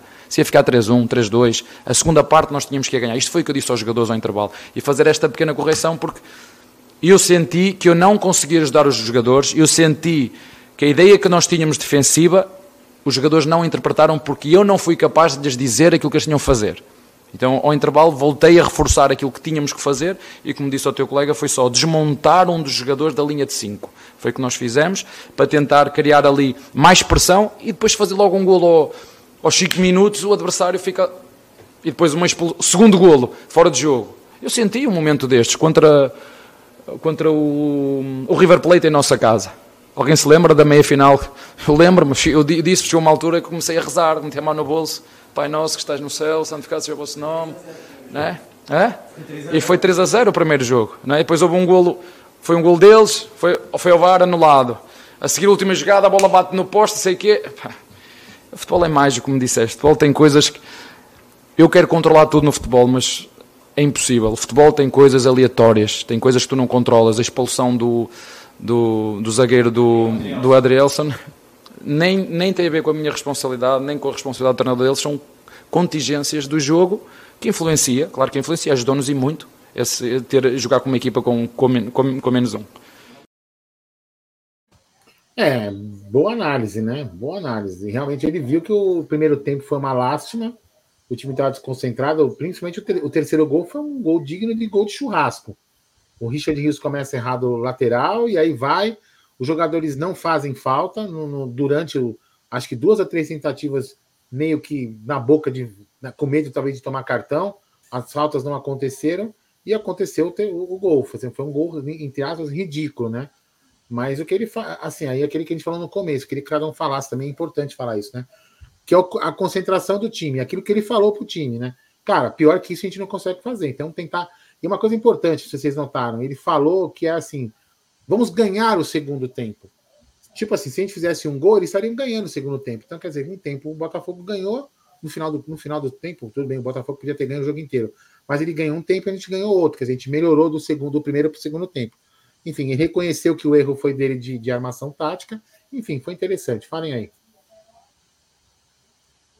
É isso aí, eu achei, eu achei ótimo essa, essa, essa parte da coletiva dele. Achei mágico. Só isso? Então tá bom. Aldão, então, antes de colocar a última parte, eu quero ler os superchats aqui, porque tem superchat desde o começo da live. Então, para a gente não perder o, o, fio da meada aqui, porque a galera mandou desde a meio-dia e três. Tem mensagem comemorativa do Ed Ricardo. Ele manda, mesmo por um mês. O Palmeiras é foda. O Palmeiras é foda. Realmente o Palmeiras é foda. Tem superchat do Alone. Palmeiras o melhor deve dizer que duvidei muito ontem, mas obrigado, Abel, você é foda. Abraços a todos e muita saúde. Avante palestra, Hendrick foda. Obrigado. Tem mensagem comemorativa também do nosso queridíssimo mafioso favorito, Aldão Amalfi, membro por 26 meses. O VAR do pênalti a prova da falta de vergonha na cara desses bandidos. Se assistir mais de uma vez, capaz de tirar minha alegria. Nunca vai tirar nossa alegria. Um abraço, meu querido Aldão Amalfi. Tem superchat. Aliás, Aldão, vamos marcar um dia de ir no Balila, lá no Brás, ou no Didi. Vamos marcar um dia de poder se reunir lá, trocar umas ideias. Tem superchat, do, eh, tem mensagem comemorativa do Natan Lima, membro por um mês. O Pedro Certezas postou um vídeo muito engraçado agora, eu vi. Falando sobre o porquê o Botafogo gritou campeão durante o jogo. Abre aí depois, valeu, PQP. Então, o pessoal, a Globo tentou justificar que eram os campeões pan-americanos. A Globo tentando justificar que o, eles gritaram é campeão para quem ganhou o campeonato pan-americano agora, que está rolando, né? Mas o Hendrick escutou aquilo e falou: eu não ia deixar eles gritarem é campeão. Obrigado, meu brother. Tem super chat do Luquinhas de Beus, o monstro do Lago Ness, ou o rei do Ilha Porchá. Obrigado, Jé, por representar o meu pensamento. Ficamos dois anos sem utilizar o Hendrick como deveria, como opção no Mundial, na Libertadores, Atlético Paranaense e Boca. Ontem colocou o Rony, não o Luiz Guilherme. E vem Estevão e Cauã Santos. Tomara que esses garotos aí venham bem lapidados é, pelo Abel e também uma transição um pouco melhor aí. Acho que o Campeonato Paulista está aí para isso, já que já está firmado 16 datas, que coloque esses garotos para ganhar cancha, para a gente saber quem a gente pode utilizar na temporada. Porque depois chega, não utiliza, aí depois começa toda aquela coisa, dor do crescimento, enfim. Obrigado ao queridíssimo Luquinhas de Beus. Tem superchat do Paulo César. O Abel não pode errar com o como errou com o Hendrick. É bom de bola, tem que botar para jogar. É a mesma resposta. Saber fazer essa transição de, devagar, direito, mas não pode perder muito tempo, porque esse moleque vai embora também, o Estevão, hein? Não fica dois anos aqui. Nem ele, nem o Luiz Guilherme. Obrigado ao Paulo César. Tem também superchat do Rick Riborne. Gente, o Flaco fez um gol. Merece destaque também. Parabéns ao Flaco. É, é isso aí. É centroavante, é oportunismo. Perfeito. É oportunista, tava lá. É isso que a gente quer. Tava lá e fez o gol. O resto, meu amigo, é história. Valeu. Tem superchat também de novo dele. É. Encontrei com ele outra vez, eu e o Egídio. Nós fomos comemorar uma vez um, um amigo que ganhou uma promoção numa empresa. Fomos para Santos, né? Pegamos a balsa, tá? cruzamos com o Luquinhas Debeus. Ele estava de bermuda branca de sarja, é, camisão florido, com charuto na boca. Grande rei do Ilha Porchá. Abel destaque, deixar o Hendrick na Disney durante o Mundial, mais fácil que tivemos. De barrar Hendrick escalar Tabata contra o Atlético Paranaense de barrar Luiz Guilherme Henrique contra o Boca lá e no primeiro tempo aqui, lista, hierarquia. Obrigado. O queridíssimo Luquinhas de Beus. É, grande Lucas. Deixa eu só falar uma coisa para o Luquinha. Falar uma coisa para o Luquinha, você pode ter certeza que ele tem essa, essa, essa culpa. Lá no fundo dele, ele sabe que ele errou nisso, viu? Eu tenho certeza disso, viu?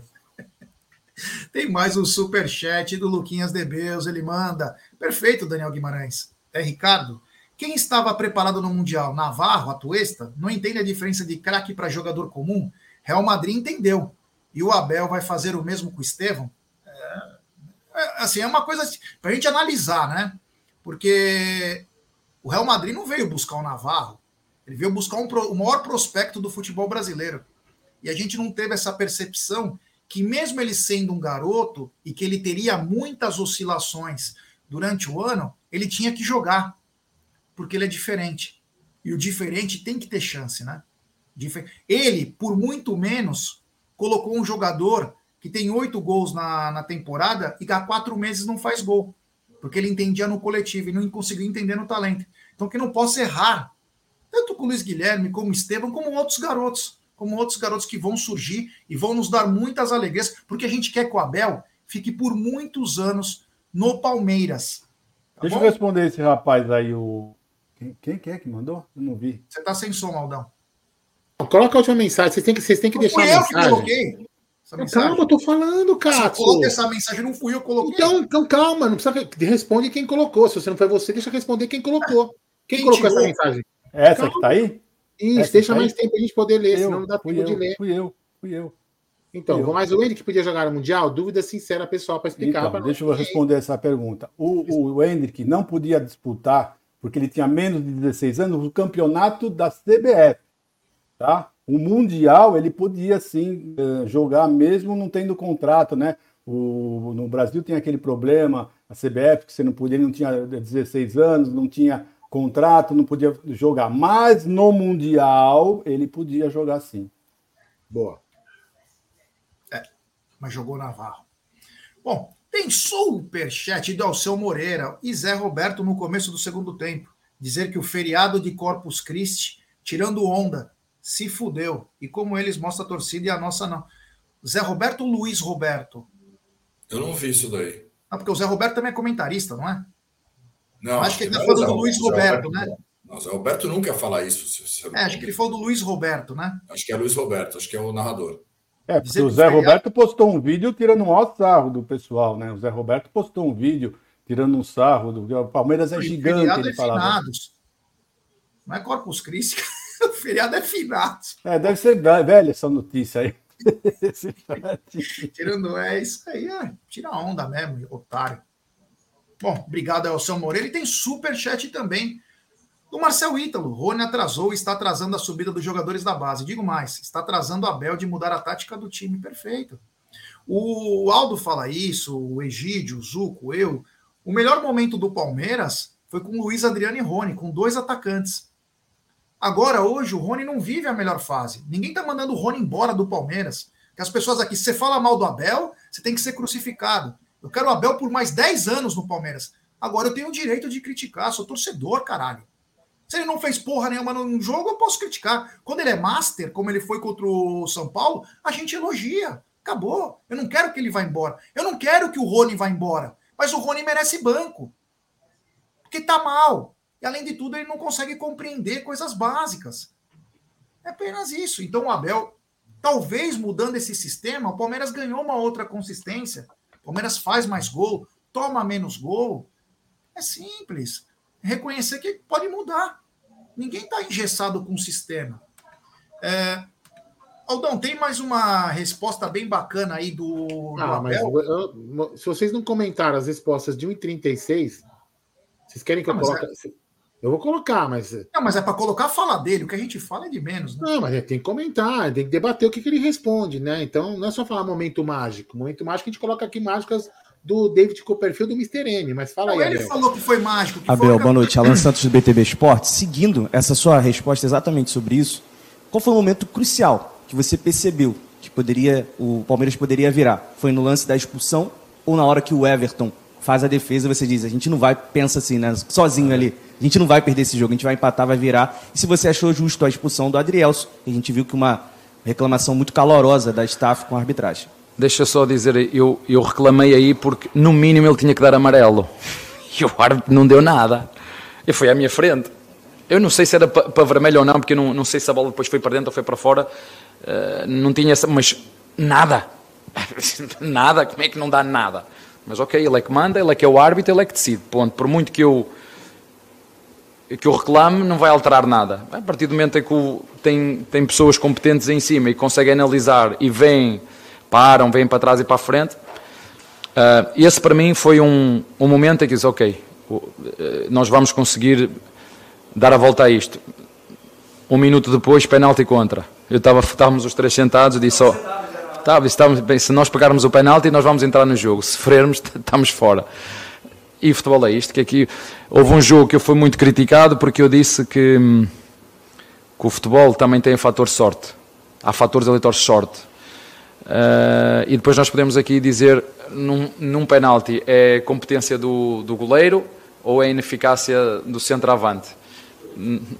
Nós ficamos fora de uma, de uma Libertadores nos penaltis.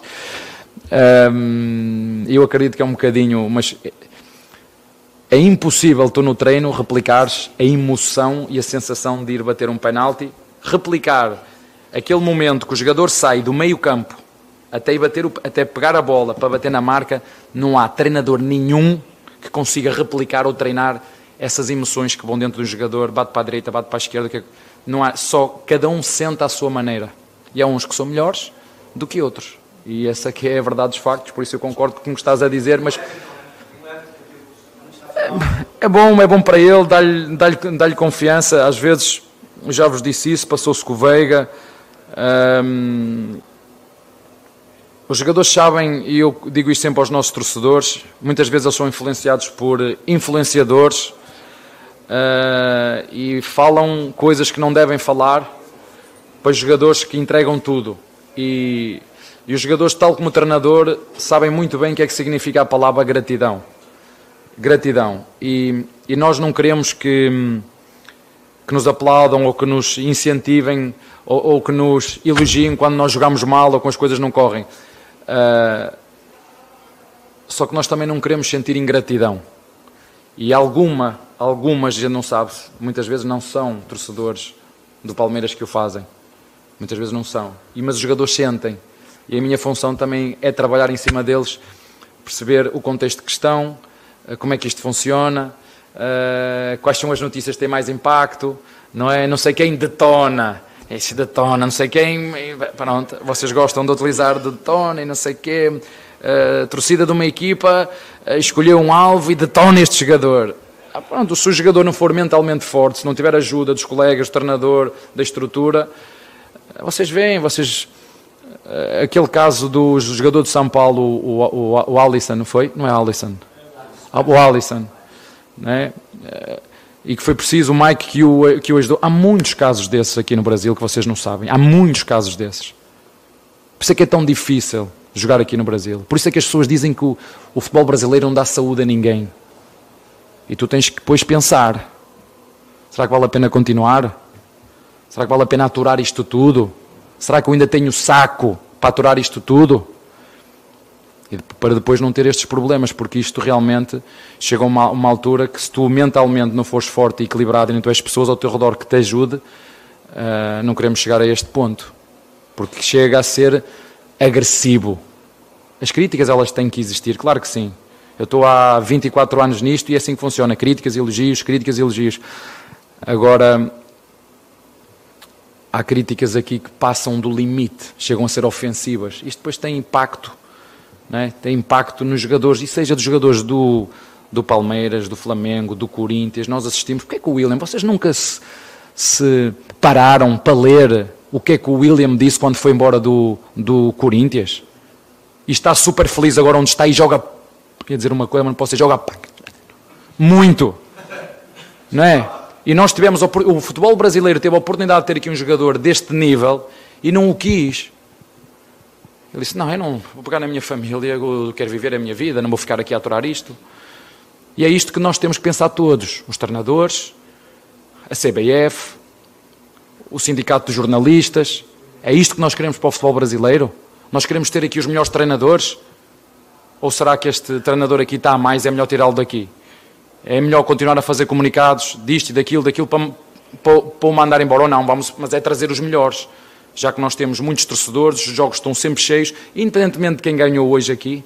Claro que nós estamos contentes e o Botafogo está triste. É eu entendo que está, porque já me aconteceu isto, mas foi um espetáculo, é isto que as pessoas querem. Foi emoção do primeiro ao último segundo. Minhas filhas ligaram, pai, assim não dá. Assim você me arrebenta, assim jogar assim não dá. Assim o Palmeiras dá cabo do meu, do meu coração. Eu disse, filha, isto é o Brasil. Se quisermos jogar de outra maneira, temos que ir para o outro lado. Não dá para continuar assim. Aqui, aqui é assim que funciona. E aí e é este o apelo que eu vos faço a vocês. É se querem os melhores aqui, claro que temos é que escolher a forma como nós queremos criticar, seja os jogadores, sejam os treinadores, sejam os dirigentes. E essa responsabilidade é de todos, é nossa daqueles que têm, que fazem o futebol. E quem é que faz o futebol? São os dirigentes, são os árbitros, são os jogadores, são os, os, um, os treinadores, são os jornalistas, são os comentadores, são os ex. É tudo. E todos nós temos essa responsabilidade. Um, mas isso é uma coisa que, que, que, leva tempo, mas nós temos que pensar nisso. É isso que queremos. Por isso é que eu falo, quando falo do William, e podia ser da nossa equipa, podia ser um jogador da nossa equipa.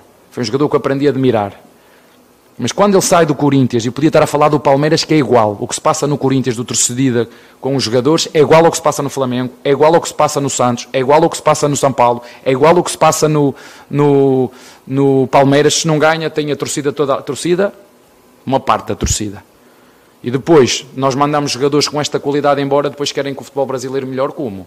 Se os jogadores chegam a uma altura e são tratados desta maneira, dizem, não, deixa-me que eu vou sair daqui, vou, vou para a Inglaterra, as pessoas lá respeitam-me, as pessoas lá sabem que eu vou jogar bem e a seguir vou jogar mal porque faz parte. Isto acontece com o Neymar, acontece com o Messi, acontece com o Ronaldo, acontece com todos no mundo, mas aqui não se perdoa. Aqui não se perdoa se, se jogar mal, não se perdoa. Tem que se escolher um vilão. Quem é? És tu aí. Tu é que falhaste o golo, és tu o culpado. E os outros 11 que estão lá dentro? E o treinador? E, tu... Porque... e quando, se nós virmos isto num todo, eu acredito que nós podemos ter muitos Williams aqui. Mas isso era uma coisa que devia fazer refletir todo o mundo. Porquê é que jogadores como o William decidem vir e depois chegam a uma altura e dizem, meus amigos, eu não estou para aturar mais isto. E, e vão embora. Isto é uma coisa para todos nós pensarmos. Está bem? Um abraço. Mágica resposta, mágica. Não, agora essa dá para responder, né? Quem não ah. aguenta a crítica, bebe leite. Calma, mas deixa eu responder a primeira parte, que depois você vem, você vem, você vem com a não, crítica. Eu posso responder? Falaram que eu não podia falar. Agora não, só falar, a primeira parte da. quer me cortar, cara? Não tem nada a ver com isso. Primeira Pô. parte eu estava igual o Abel. A hora que foi a expulsão, eu falei para o Rafa, falei é, para todo mundo: é, tá vamos virar, vamos virar. Aí teve o pênalti. Eu falei: puta, meu, não vai dar mais. Aí o Everton pegou, falei: vamos virar. E o Palmeiras virou. Segue aí, já. Não tem nada a ver com a pergunta, mas tudo bem. Não, a primeira, ele responde isso. Momento crucial. É que você não ouviu a inteira. Agora é o seguinte, Abel, pressão tem em todo lugar, crítica tem em todo lugar. Abel, você devia ter falado não só do William, você poderia ter falado do Fábio Grosso, que acabou de levar uma pedrada, quase ficou cego na França. parece que a pressão é só no país. Não, é no mundo todo. É no mundo todo. Quando os caras assinam contrato de milhões, ninguém pensa nas críticas. Existe o ônus e o bônus da profissão. Todos os times grandes, times de massa, e o Zuco, inclusive, falou do Bragantino. O Zuco falou do Bragantino que não tem pressão. Vai pro Bragantino, caralho. Vai jogar lá ou treina lá, você não vai ter pressão. Você vai ficar tranquilo. Agora, times de massa que tem torcidas gigantes, acontece isso. Meu Deus do céu, quando que o futebol mudou? De 2020 para cá?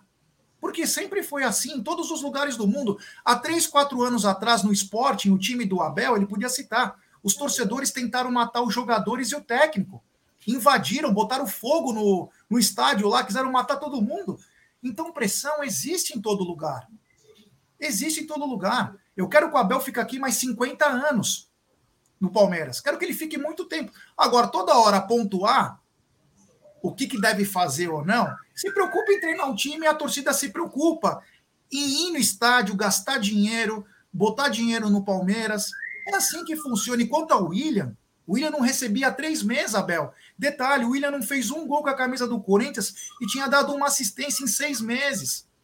E aí dizem que a mulher dele recebeu uma ameaça de morte que a mulher dele recebeu uma ameaça de morte, ela falou: não quero mais ficar no Brasil.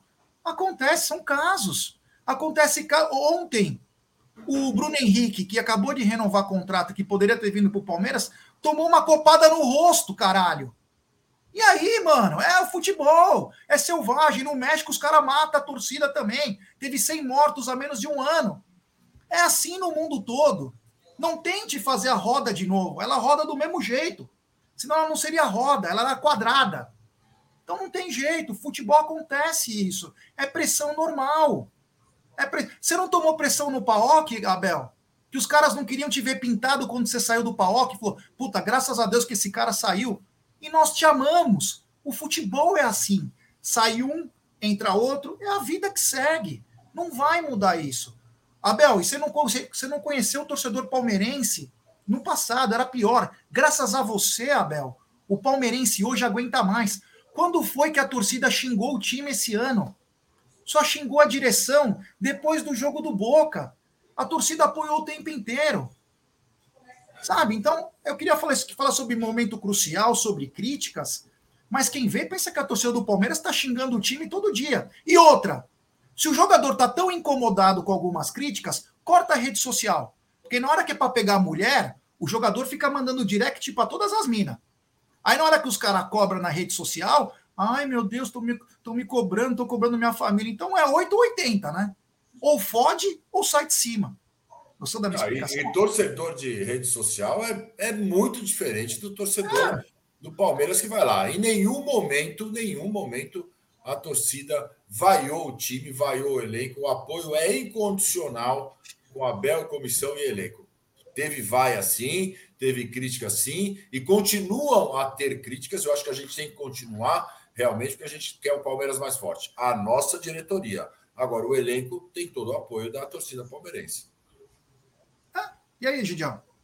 Ah, eu acho isso. Eu acho que a única coisa que ele falou errado é justamente da torcida. A torcida, em momento algum, a torcida vaiou o time lá no, no, no, estádio, no Allianz Parque, ou mesmo lá no Maracanã, no Mané Newton Santos, né? Então, mesmo o Palmeiras tomando aquele chacoalho lá, ninguém estava ninguém tava reclamando, ninguém estava chiando, estava vaiando.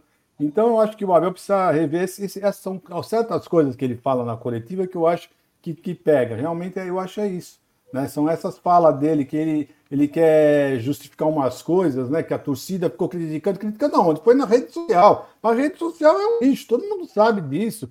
Tem muita gente no Twitter que é macho de Twitter, verdade. Então eu acho que você foi muito feliz quando você falou, já que o jogador fica para de olhar a rede social, você só quer olhar a rede do Gil. Onde mais tem uh, coisa errada é na, na, na, rede social, em Twitter, nessas coisas todas. Então para de, de, de olhar porque é só lá que eu vejo o pessoal realmente ofender, uh, querer fazer alguma coisa um pouquinho mais forte.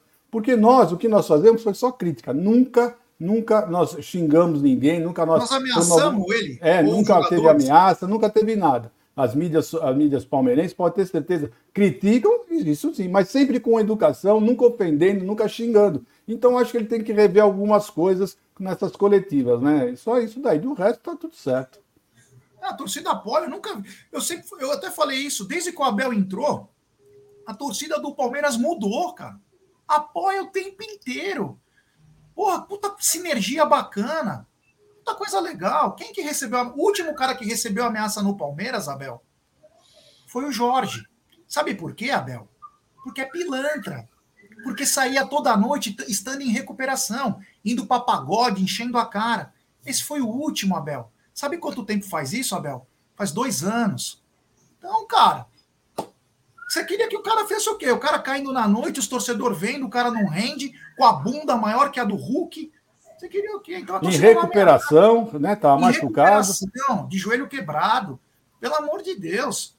Pô, querer transferir culpa toda hora. Brincadeira. Bom, tem um superchat aqui do queridíssimo Fê Marques, diretamente de Lisboa, Portugal. Já eu adoro você e seus comentários. Não há problemas em criticar. Não é segredo que eu defendo o Abel. Nós também defendemos o Abel. Mas faz algum tempo que você e o Bruno estão só batendo nele. Antes não era assim. O que mudou? Muito simples. Muito simples, Fê. Eu adoro o Abel também. Gosto muito de você. Só que acontece o seguinte: o Abel não é Deus, cara. E muitos estão colocando o Abel acima do bem e do mal. O Abel também erra. E o Abel, quando colocou o Mike e o Marcos Rocha como os dois caras de lado, nós criticamos. E era nítido, o Palmeiras não ganhava jogo. Mas você não, não podemos criticar mais também? Pô, é, eu adoro o Abel, traria o Abel aqui para vir aqui em casa, conhecer a Moca, mas não vive só de elogios. Os caras querem ganhar 3 milhões por mês, só ser elogiado, endeusado, e não aceita que alguém critique o, o sistema de jogo, porque ele vai falar do emocional do cara, não vai falar. Então é simples. Ninguém é contra o Abel, já falei, eu quero que o Abel fique.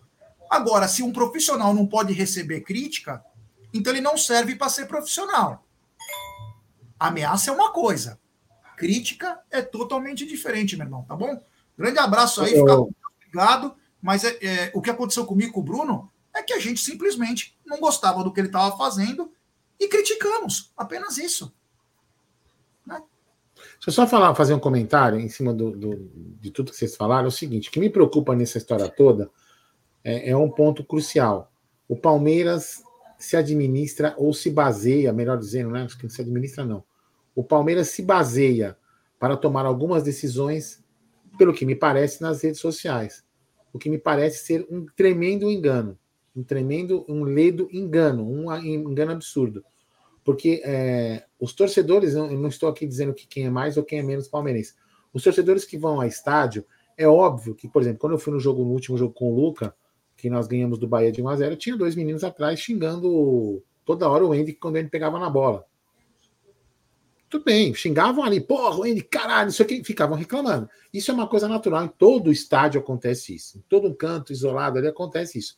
Mas quando o estádio precisa apoiar, o estádio apoia. Então, e na rede social, tem esses caras aí que ficam, que ficam ameaçando, ficam falando merda. Então, tem, tem algumas situações que eu vou explicar para o Palmeiras e para o Abel. Primeiro, se o cara ameaça na rede social, é simples. Você ouviu falar em IP? Da mesma forma, viu, Palmeiras, quando a gente como pegou o garçom da CEP, que é um diretor daí que ficava ofendendo o torcedor, é só vocês pegarem também o cara. Vocês já, vocês já tomaram no rabo por causa disso? Vocês podem, inclusive o diretorzinho, vou te pegar onde ele porrada, tá? O dia que eu te encontrar, você vai falar na minha cara que você me ofendeu. Mas enfim, é, você pode pegar o IP e buscar a pessoa. Então, simples, você vai lá, pega a pessoa, ameaça. E se o jogador não aguenta pressão, se o jogador vai entrar em depressão, ou não tem conta, ou bloqueia os comentários. Simples, é simples, porque o torcedor que vai lá apoiar no estádio, torcer, gritar, vamos, vamos lutar até o final, canta a porra da música lá, tá lá apoiando. Aí na hora, esse torcedor fica esquecido, esse torcedor é jogado na vala comum como os outros. Então o Palmeiras precisa começar a olhar um pouco o que, que são as críticas do Twitter, né? O que são críticas políticas, porque a gente, a gente também faz críticas políticas porque nós somos sócios do clube, vamos fazer e vamos continuar fazendo. É o nosso direito de fazer. Agora, o Palmeiras tem que saber separar uma, uma análise de um jogo onde os torcedores entendem que o Rony tem que ficar no banco.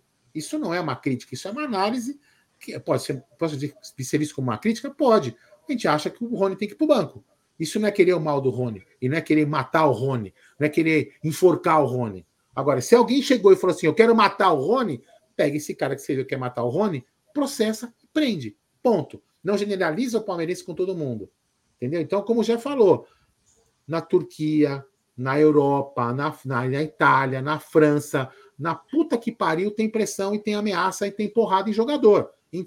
É errado? 100% errado. Agora, não queira falar que é só aqui que só o torcedor do Palmeiras, só do Corinthians, só do Flamengo que faz isso. O futebol é passional. E vai continuar sendo passional. Se for para ser racional, chegar lá e pegar uma calculadora, peraí, eu vou fazer ah, o cálculo hoje. Ah, hoje o Palmeiras tem uma tendência de 69%. O Palmeiras vai ganhar o jogo, eu vou no jogo.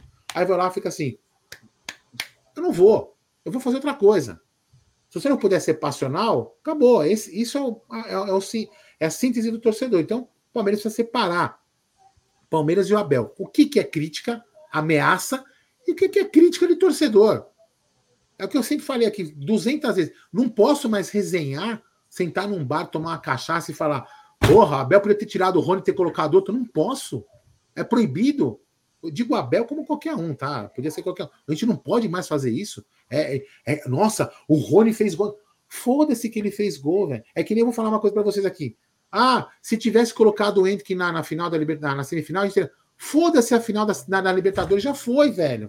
O jogo do Boca já foi, foda-se. Tinha colocado o Hendrick ou não, a gente não vai saber nunca. Bola pra frente. Se a gente ficar olhando pra trás, a gente nunca anda pra frente. Entendeu? Então vamos lá, segue o jogo. É isso aí, é isso aí. A, a, o mundo segue, o mundo segue. Eu acho que bem, bem lembrado pelo Aldo, né? É, não podemos ameaçar. É, ameaçar é uma não, coisa pô. bizarra. O cara que é homem vai lá e mete a mão na cara, e não ameaça. Porque ameaça é uma coisa é, de cara covarde. Ficar... Vai lá e mete a mão na cara do cara. Se você é tão homem, mete a mão na cara do cara. Não fica ameaçando, mandando mensagem para a família do cara. Isso é coisa de bandido. A gente também toma ameaça aqui. É. A gente recebe um monte de mensagem em vídeos que a gente deixa aqui, ou em, em ameaça. É. Nossa, eu, não, não vão aparecer no canal. Então, se eu quiser, eu vou buscar o cara. Como o Dilton já tomou quero. Inclusive, tem um aí que se morar em São Paulo vai receber uma visita logo, logo, hein? Logo, logo. É, entendeu? Então nós vamos buscar o cara, é assim que funciona. Entendeu? É. Ameaçar, ficar ameaçando é coisa de covarde. É. Se apresenta, mete a mão na cara do cara, já que é tão macho para ameaçar. Agora, críticas faz parte. Críticas faz parte do esporte, em qualquer esporte, em qualquer lugar. O mais importante dessa história toda é que o Palmeiras fez uma virada histórica. Agora, Aldo, eu quero perguntar para você o seguinte: você acha ah, que vai sobrar processo para o Textor? Cara, eu vou falar uma coisa para você. É... Eu estava conversando, inclusive, com a Beth, agora que a gente foi tomar café da manhã, né? É... Eu editei aqui a, a coletiva e fui tomar café da manhã na padaria. Aí eu estava falando com a Beth, né? Falando isso aí. Cara, eu até, eu vou falar para você, eu até acredito no que ele falou, que possa existir, entendeu? Eu acredito, só que eu não posso provar, entendeu? Então, assim, eu não tenho culhão de chegar e falar o que ele falou. Eu não tenho culhão porque eu não, eu não tenho nem grana para pagar advogado, entendeu? Então, eu não vou falar. Mas que todo mundo é, tem um, um pouquinho de percepção, a gente tem um pouco de percepção, entendeu? Agora, uma coisa é o seguinte: é, o torcedor do Botafogo pode ficar com qualquer raiva do Palmeiras e tudo mais. Só que, cara, o Palmeiras é tão vítima que se vocês se acharam vítima no jogo de ontem, beleza, nós também somos vítima, velho. Quantos jogos a gente não se fudeu? Inclusive contra vocês aqui no Allianz Parque. Dois jogadores do seu time era para ter sido expulso. E a gente não foi é, prejudicado para favorecer vocês. É isso que vocês não estão entendendo. De repente a gente foi prejudicado para poder tirar nós da briga com outro que queriam beneficiar lá na frente. Que o cara conseguiu não se ajudar. Entendeu? Então, a grande maioria dos times do, do Campeonato Brasileiro são vítimas. A grande maioria são vítimas. Então, enquanto os dirigentes não, não, não, não entenderem isso, então agora, se o Textor falou e a CBF vai acionar, ele vai ter que ter o culhão de segurar o que ele falou. Entendeu? Se ele, se ele, por exemplo, tiver provas, que tenha a prova que mude futebol. Agora, se ele falou e não tem prova, ele e o outro lá vão se fuder. Entendeu? Simples assim. Gideon, vai dar alguma coisa esse negócio do Textor? Olha, essa parte de, de, que você falou do processo para ser processado, para mim eu não estou nem, nem, aí, porque ele é muito rico. Então você vai receber preso, ele não vai. Preso por esse motivo, ele não vai. Provavelmente vai ser receber alguma, no, algum, tem que pagar alguma indenização, alguma coisa, e ele está pouco ligando, porque tem dinheiro para dar e vender. Eu quero saber se o STJD vai punir. Isso é o que me interessa. É o que interessa para mim o STJD punir, não só ele, como aquele outro jogador que deu a bica na, na, no microfone, porque só jogadores do Palmeiras, técnico do Palmeiras, que recebe essas sanções? Não é possível. Esse é o meu problema, tá? Então acho que o STJD, uh, o pessoal uh, que, que fizeram lá com os árbitros no, no, no, estádio deles tem que ser interditado, tá? Então, para mim, o que interessa realmente não é, é ser processado, é o STJD. Esse, para mim, é que tem que tomar providência. Senão, vai mais escancarado ainda que eles realmente querem, têm alguma coisa contra o Palmeiras. E aí, Zucão? Já emenda com o Adrielson. É isso daí, cara. Eu tô com o Egídio também. STJD tem que, tem que ser logo isso daí, acontecer agora na semana que vem. Tem que ter a denúncia, perda de mando, interdição, alguma coisa. Invadiram o campo, fizeram toda aquela pressão para bater nos árbitros, cara. Aquilo lá não, não existe. Aquilo lá é um absurdo. Se não tivesse segurança lá, os caras iam para cima. Os caras iam para cima. Então, isso realmente precisa ser denunciado, precisa ir atrás. Zucco, desculpa te interromper. Se os caras fossem para cima do Braulio, ele ia ficar mole ou duro? Ah, cara, eu acho que aquela hora ele ia correr, viu, Zé? Eu acho que ele ia correr, nem mole nem duro. Ele, ó, correria. Porque era, era a melhor coisa que ele faria naquele momento. Porque a quantidade de gente que estava atrás dele, cara, era melhor correr. É isso aí. Só lembrar que hoje à noite tem live, tem muita coisa bacana. O Palmeiras agora volta para São Paulo, faz seu regenerativo, porque sábado já encara o Atlético. Fala. Você vai encerrar a live? Ah, não posso lembrar as pessoas de. Ah, não, aqui porque tem algum. Tem, uma, tem que falar dos ingressos, essas coisas, tem que colocar um videozinho ainda, entendeu? É. Então, vamos, lá, vamos falar dos ingressos, então. Tem alguma parcial de vendas para. Claro, vamos, vamos começar a começar assim. Falar. É.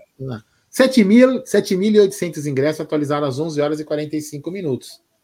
Eu não sei a capacidade do estádio total, então, mas são 7.800 vendidos até as 11 horas e 45 minutos do dia de hoje, Zerson da Moca Guarino. Quanto? 7.800. Muito pouco, né, Egidio? Quanto cabe pouco lá? Demais, pouco demais. Pouco 31 demais. mil? Né? Eu acho que dá uns 30 mil, deve caber 31 lá. Né? mil, se não me engano. É. Mas eu, então, pelo visto, realmente. É, mas é o horário também, né? Claro que o Palmeiras merecia ter uma torcida gigante lá, mas o horário está muito ruim, né? O local também muito difícil, né? Para aquele horário. Eu não acredito não que vai ter mais de 15 mil. Se tiver 20 mil, vamos agradecer aos deuses. Vamos fazer uma aposta? Vamos fazer uma aposta? Vamos. Se der mais que 20 mil, você me paga uma Heineken, uma só tá bom. Tá bom. E se, te, tá e se der menos que 20 mil, você quer o que eu pago o quê pra você? Um champanhe. Não, não precisa nada, não. Tá tudo certo. Eu te pago um pastel um bauru, na feira. Tá bom? Um bauru na padaria. Ou um pastel na feira. Sim, é Isso, um pastel na feira. Pô, fechado. Combinado, então estamos apostados, então. Vai dar mais de 20 mil, com certeza. Com certeza. É, assim espero. Eu assim espero. Não, assim pode espero. ficar tranquilo que vai dar. O, o, pessoal nem começou a comprar o ingresso agora com a vitória Assim- do Palmeiras hoje. assim Muita gente espero. começa a se organizar para comprar o ingresso. É isso aí. Então, 7 mil ingressos vendidos, a gente torce para ter 30 mil lá, que esteja casa cheia. Os jogadores merecem, o Abel merece que o Palmeiras faça mais um grande jogo. Só vamos torcer para o Bento não ser o Gordon Banks, né? Porque ontem tomou um frango. Hoje a gente vai falar também bastante da rodada, né? Uma rodada que teve o Santos como também um dos grandes protagonistas aí, com uma virada é, importante, o Santos se afastando da zona do rebaixamento e tirando chances do Flamengo, hein? Porque o Aldo, no começo da, da live ontem, no pré-jogo, ele falou: e se o Trace punir o Botafogo pensando no Flamengo? O Flamengo não fez a lição de casa ontem contra o Santos. E isso coloca num estágio abaixo e o Atlético Mineiro subindo, o Grêmio subindo.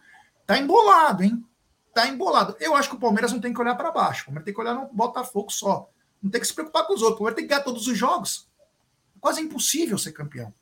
Porque tem muita diferença. São três pontos mais um jogo.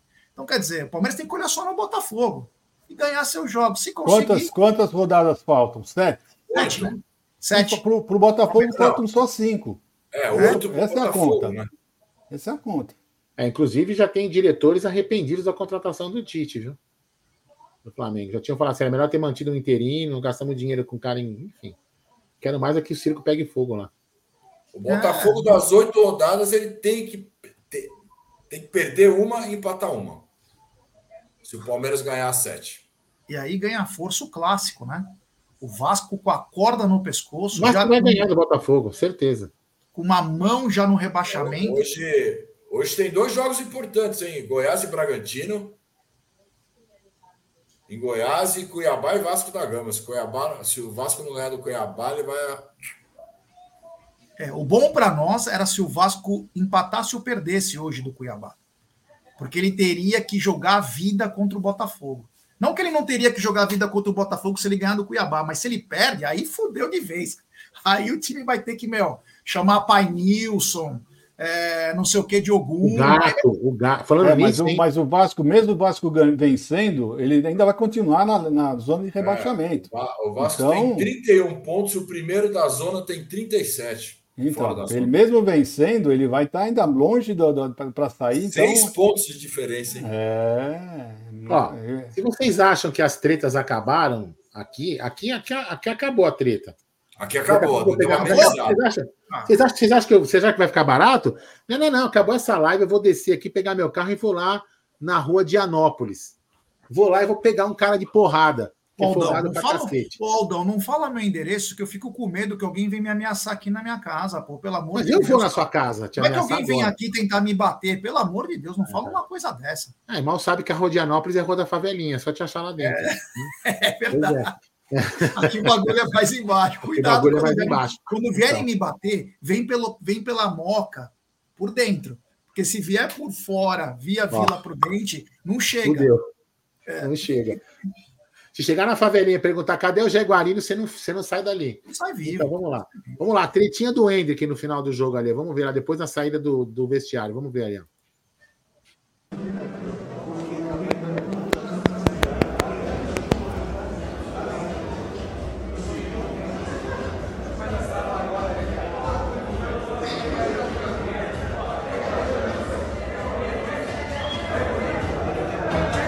Ele aumenta o volume, quer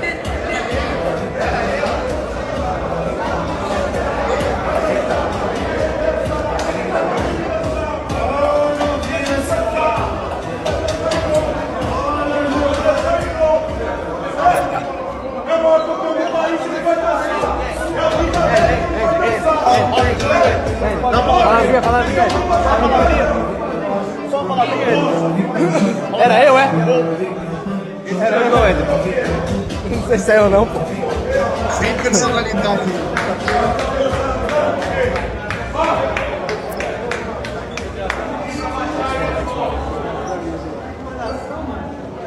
Era o Textor lá, você viu? É, o Textor que bateu no palma, o Textor batendo palma para ele. O Textor é, batendo palma para ele. É eu? É eu? Era eu? Era eu? Olha que bacana, Aldão. Só para constar aqui, ó, o Max Maciel tá entrando na área aqui e falou: rapaziada, boa tarde. Papo com Benja ao vivo, acabou de citar, elogiar vocês. Falou que vocês bombaram ontem. Um abraço ao queridíssimo Léo Romano, irmão, e ao Benjamin Bach, que é um monstro, né? É, talvez hoje é o maior jornalista esportivo. Não tem. Eu não conheço pessoas que não gostem do Benja. Pode ser. É, palmeirense, flamenguista, santista, são paulino, ele virou uma unanimidade. Sabe por quê? Ele fala as verdades. É duro falar a verdade aqui nesse país. E o Benja fala muito bem. Então, um abraço a toda a rapaziada do Papo com o Benja, que é parceiro do canal aqui do Amit. E nós somos parceirão com muito orgulho deles também, meu querido Max Maciel. Muito obrigado pela lembrança que a gente não está acompanhando, né? A gente sabe que eles estão ao vivo e estão bombando aí. Mas, Aldão, você achou. Mas aí você viu que o Hendrick teve o cuidado de não colocar a música do Segovinha, apenas é, o ritmo. Colocou né? original, colocou é. original. É. Os caras se doeram. Segovinha tinha trocado porrada. Hã? Os caras se doeram com isso? Se doeram. Meu Deus do céu. É, é, brincadeira, eu vou te falar. Bom, beleza, então. Acho que falamos Fala bastante. bastante. e hoje tem mais, hein? Hoje à noite tem mais aí. Nós não iremos parar. Zuko, muito não, obrigado. Não, peraí, peraí, não, calma. Tem mais? Você, você, não, você trabalha amanhã? Eu trabalho. Ah. Mas vamos fazer a live bebendo hoje? Eu trabalho hoje ainda. Ô, você vai falar do Luiz Guilherme? Boa, ah, é? boa, boa, boa. Informação importante, galera. Informação importante. Deixa eu pegar aqui que o nosso querido produto, ainda bem que você falou, tá vendo? A gente fala para os mais velhos que os mais velhos não esquecem. Ó, vamos ver aqui, ó. O Fabrício, Fabrício, Fabrício Romano, Fabrício Romano falou o seguinte, tá? Já vou ler traduzido se tiver algum erro de concordância, porque está traduzido pelo Twitter mesmo, acho. O talento brasileiro Luiz Guilherme deve assinar novo contrato com o Palmeiras válido até junho de 2026. Prorrogação de um ano com, com melhoria salarial. Entenda que a cláusula de rescisão será aumentada, então, para 55 milhões de euros. Estratégia do clube para preparar vendas futuras. Luiz completa 18 anos em fevereiro, sendo observado pelos principais clubes europeus. O Marada me passou também, e também o, o, o Bruno me passou aqui no, Tá na Mesa, essa informação é importante. Então a gente pode ter, inclusive, debater aí também no, no na, na, live de hoje à noite. Hoje é quinta, né? Então, na, na live de hoje, quinta, é às 21 horas, né? Então, uma informação importante, né, já mais uma mais um grande jogador nosso. É, o Luiz Guilherme, eu vou falar uma coisa também, se o Luiz Guilherme tivesse entrado ontem, a gente teria feito 5 a 3 hein? É verdade, foi muito. Luiz Guilherme muito bem, é nosso futuro também. Uma pena que agora nós estamos em contagem regressiva para perder o Hendrick. É. Que coisa linda. Que como foi ontem foi um eu, Aldão, se você me permite, antes de, depois que a gente for finalizar, que você colocasse aquele vídeo do. Ah, não pode, né? Não pode, deu, não deu pau. Pode, que pena, que pena. Porque é, explica bem. E o Jorge Igor é botafoguense, né? E ele coloca a emoção acima de qualquer coisa e ele fala as coisas do Palmeiras do Abel, que são maravilhosas. Talvez foi a melhor parte aí que da imprensa esportiva que fala, né? O Jorge Igor foi muito bem. Zuko, muito obrigado. Eu sei que você está com fome, vai fazer agora crossfit. Se alimenta direitinho, senão você vai desmaiar hoje. Um grande abraço. Nos vemos em breve. Valeu, Gé, valeu, Egídio, Aldão, toda a galera do chat. É, ainda vou trabalhar hoje, infelizmente tenho que trabalhar ainda e amanhã também. Mas sábado tem mais jogo do Parmeira. Grande abraço e avante palestra. É isso aí. O Egídio tá pálido, com fome. Dona Evelina já preparou uma sopinha para ele, bem gostosa. Egídio, muito obrigado. É, fica com Deus. E hoje tem um filme muito bacana. Não, não, não, não. Hoje eu vou assistir novamente o jogo. Não tem bem mais. Assiste, né? Egídio, que o coração pode não aguentar. Ah, agora tá tudo certo. Você sabe que, é. que, você sabe que a minha esposa não assistiu o jogo, né? Ela foi dormir. E hoje estava já de manhã cedo, eu já assisti uma vez o jogo ela já sabia do resultado e ela estava toda nervosa, mesmo sabendo do resultado, ela ficou nervosa. Então, tá tudo certo. Eu vou assistir pela, pela terceira vez o jogo, porque merece. Esse jogo merece sim, Muita, muitas emoções. Então, um abraço para vocês, tudo de bom, bom feriado, aproveitem bastante com a família e até mais, se Deus quiser. Um beijo no coração de vocês. Só para lembrar uma coisa, hein? Felipe ah. Neto, que é um influenciador aí, que quer meter o bugalho em tudo, Tá tomando processo também, né? Ele quis fazer uma gracinha com o palmeirense. Ele quis fazer uma gracinha com o palmeirense, que parece que brincou que teve briga no vestiário do Botafogo. Ele se agora vocês vão ver com o jurídico. Agora é com o jurídico da CBF. Você vai tomar um processo. Ó, por favor, tirem as crianças da sala, que eu vou colocar aqui um áudio de 16 segundos. Vamos ver se você adivinha quem é. Olha só. Não morreu, não vai morrer hoje. Ó. Puta que pariu, caralho! Puta que pariu, caralho! Puta que pariu, caralho! Puta que pariu, caralho! Se eu não morrer hoje, eu não morro mais nunca! Que pariu, que porra! Quem é? Com esse sotaque, você não sabe quem é? Doctor. Doutor Edson. eu não morro hoje, eu não morro nunca mais! É isso aí, galera. Obrigado, hein? Valeu, tem live hoje à noite aí, fica ligado. Agradecer a audiência absurda, 167 mil vamos por mais aí. E essas confusões que a gente fala, a gente brinca aqui entre nós, discute, é porque isso que é o melhor do canal. Nós não temos a mesma opinião. Cada um tem a sua. Cada um tem a sua opinião. Isso que é bacana. O Aldo pensa de uma maneira, o Zuco de outro, o Bruno de outro, o Egidião de outro, eu de outra. E é assim que o canal cresce, é assim que as divergências. Nem todo mundo pensa igual. Mas o mais importante, todos colocam o Palmeiras acima de qualquer um.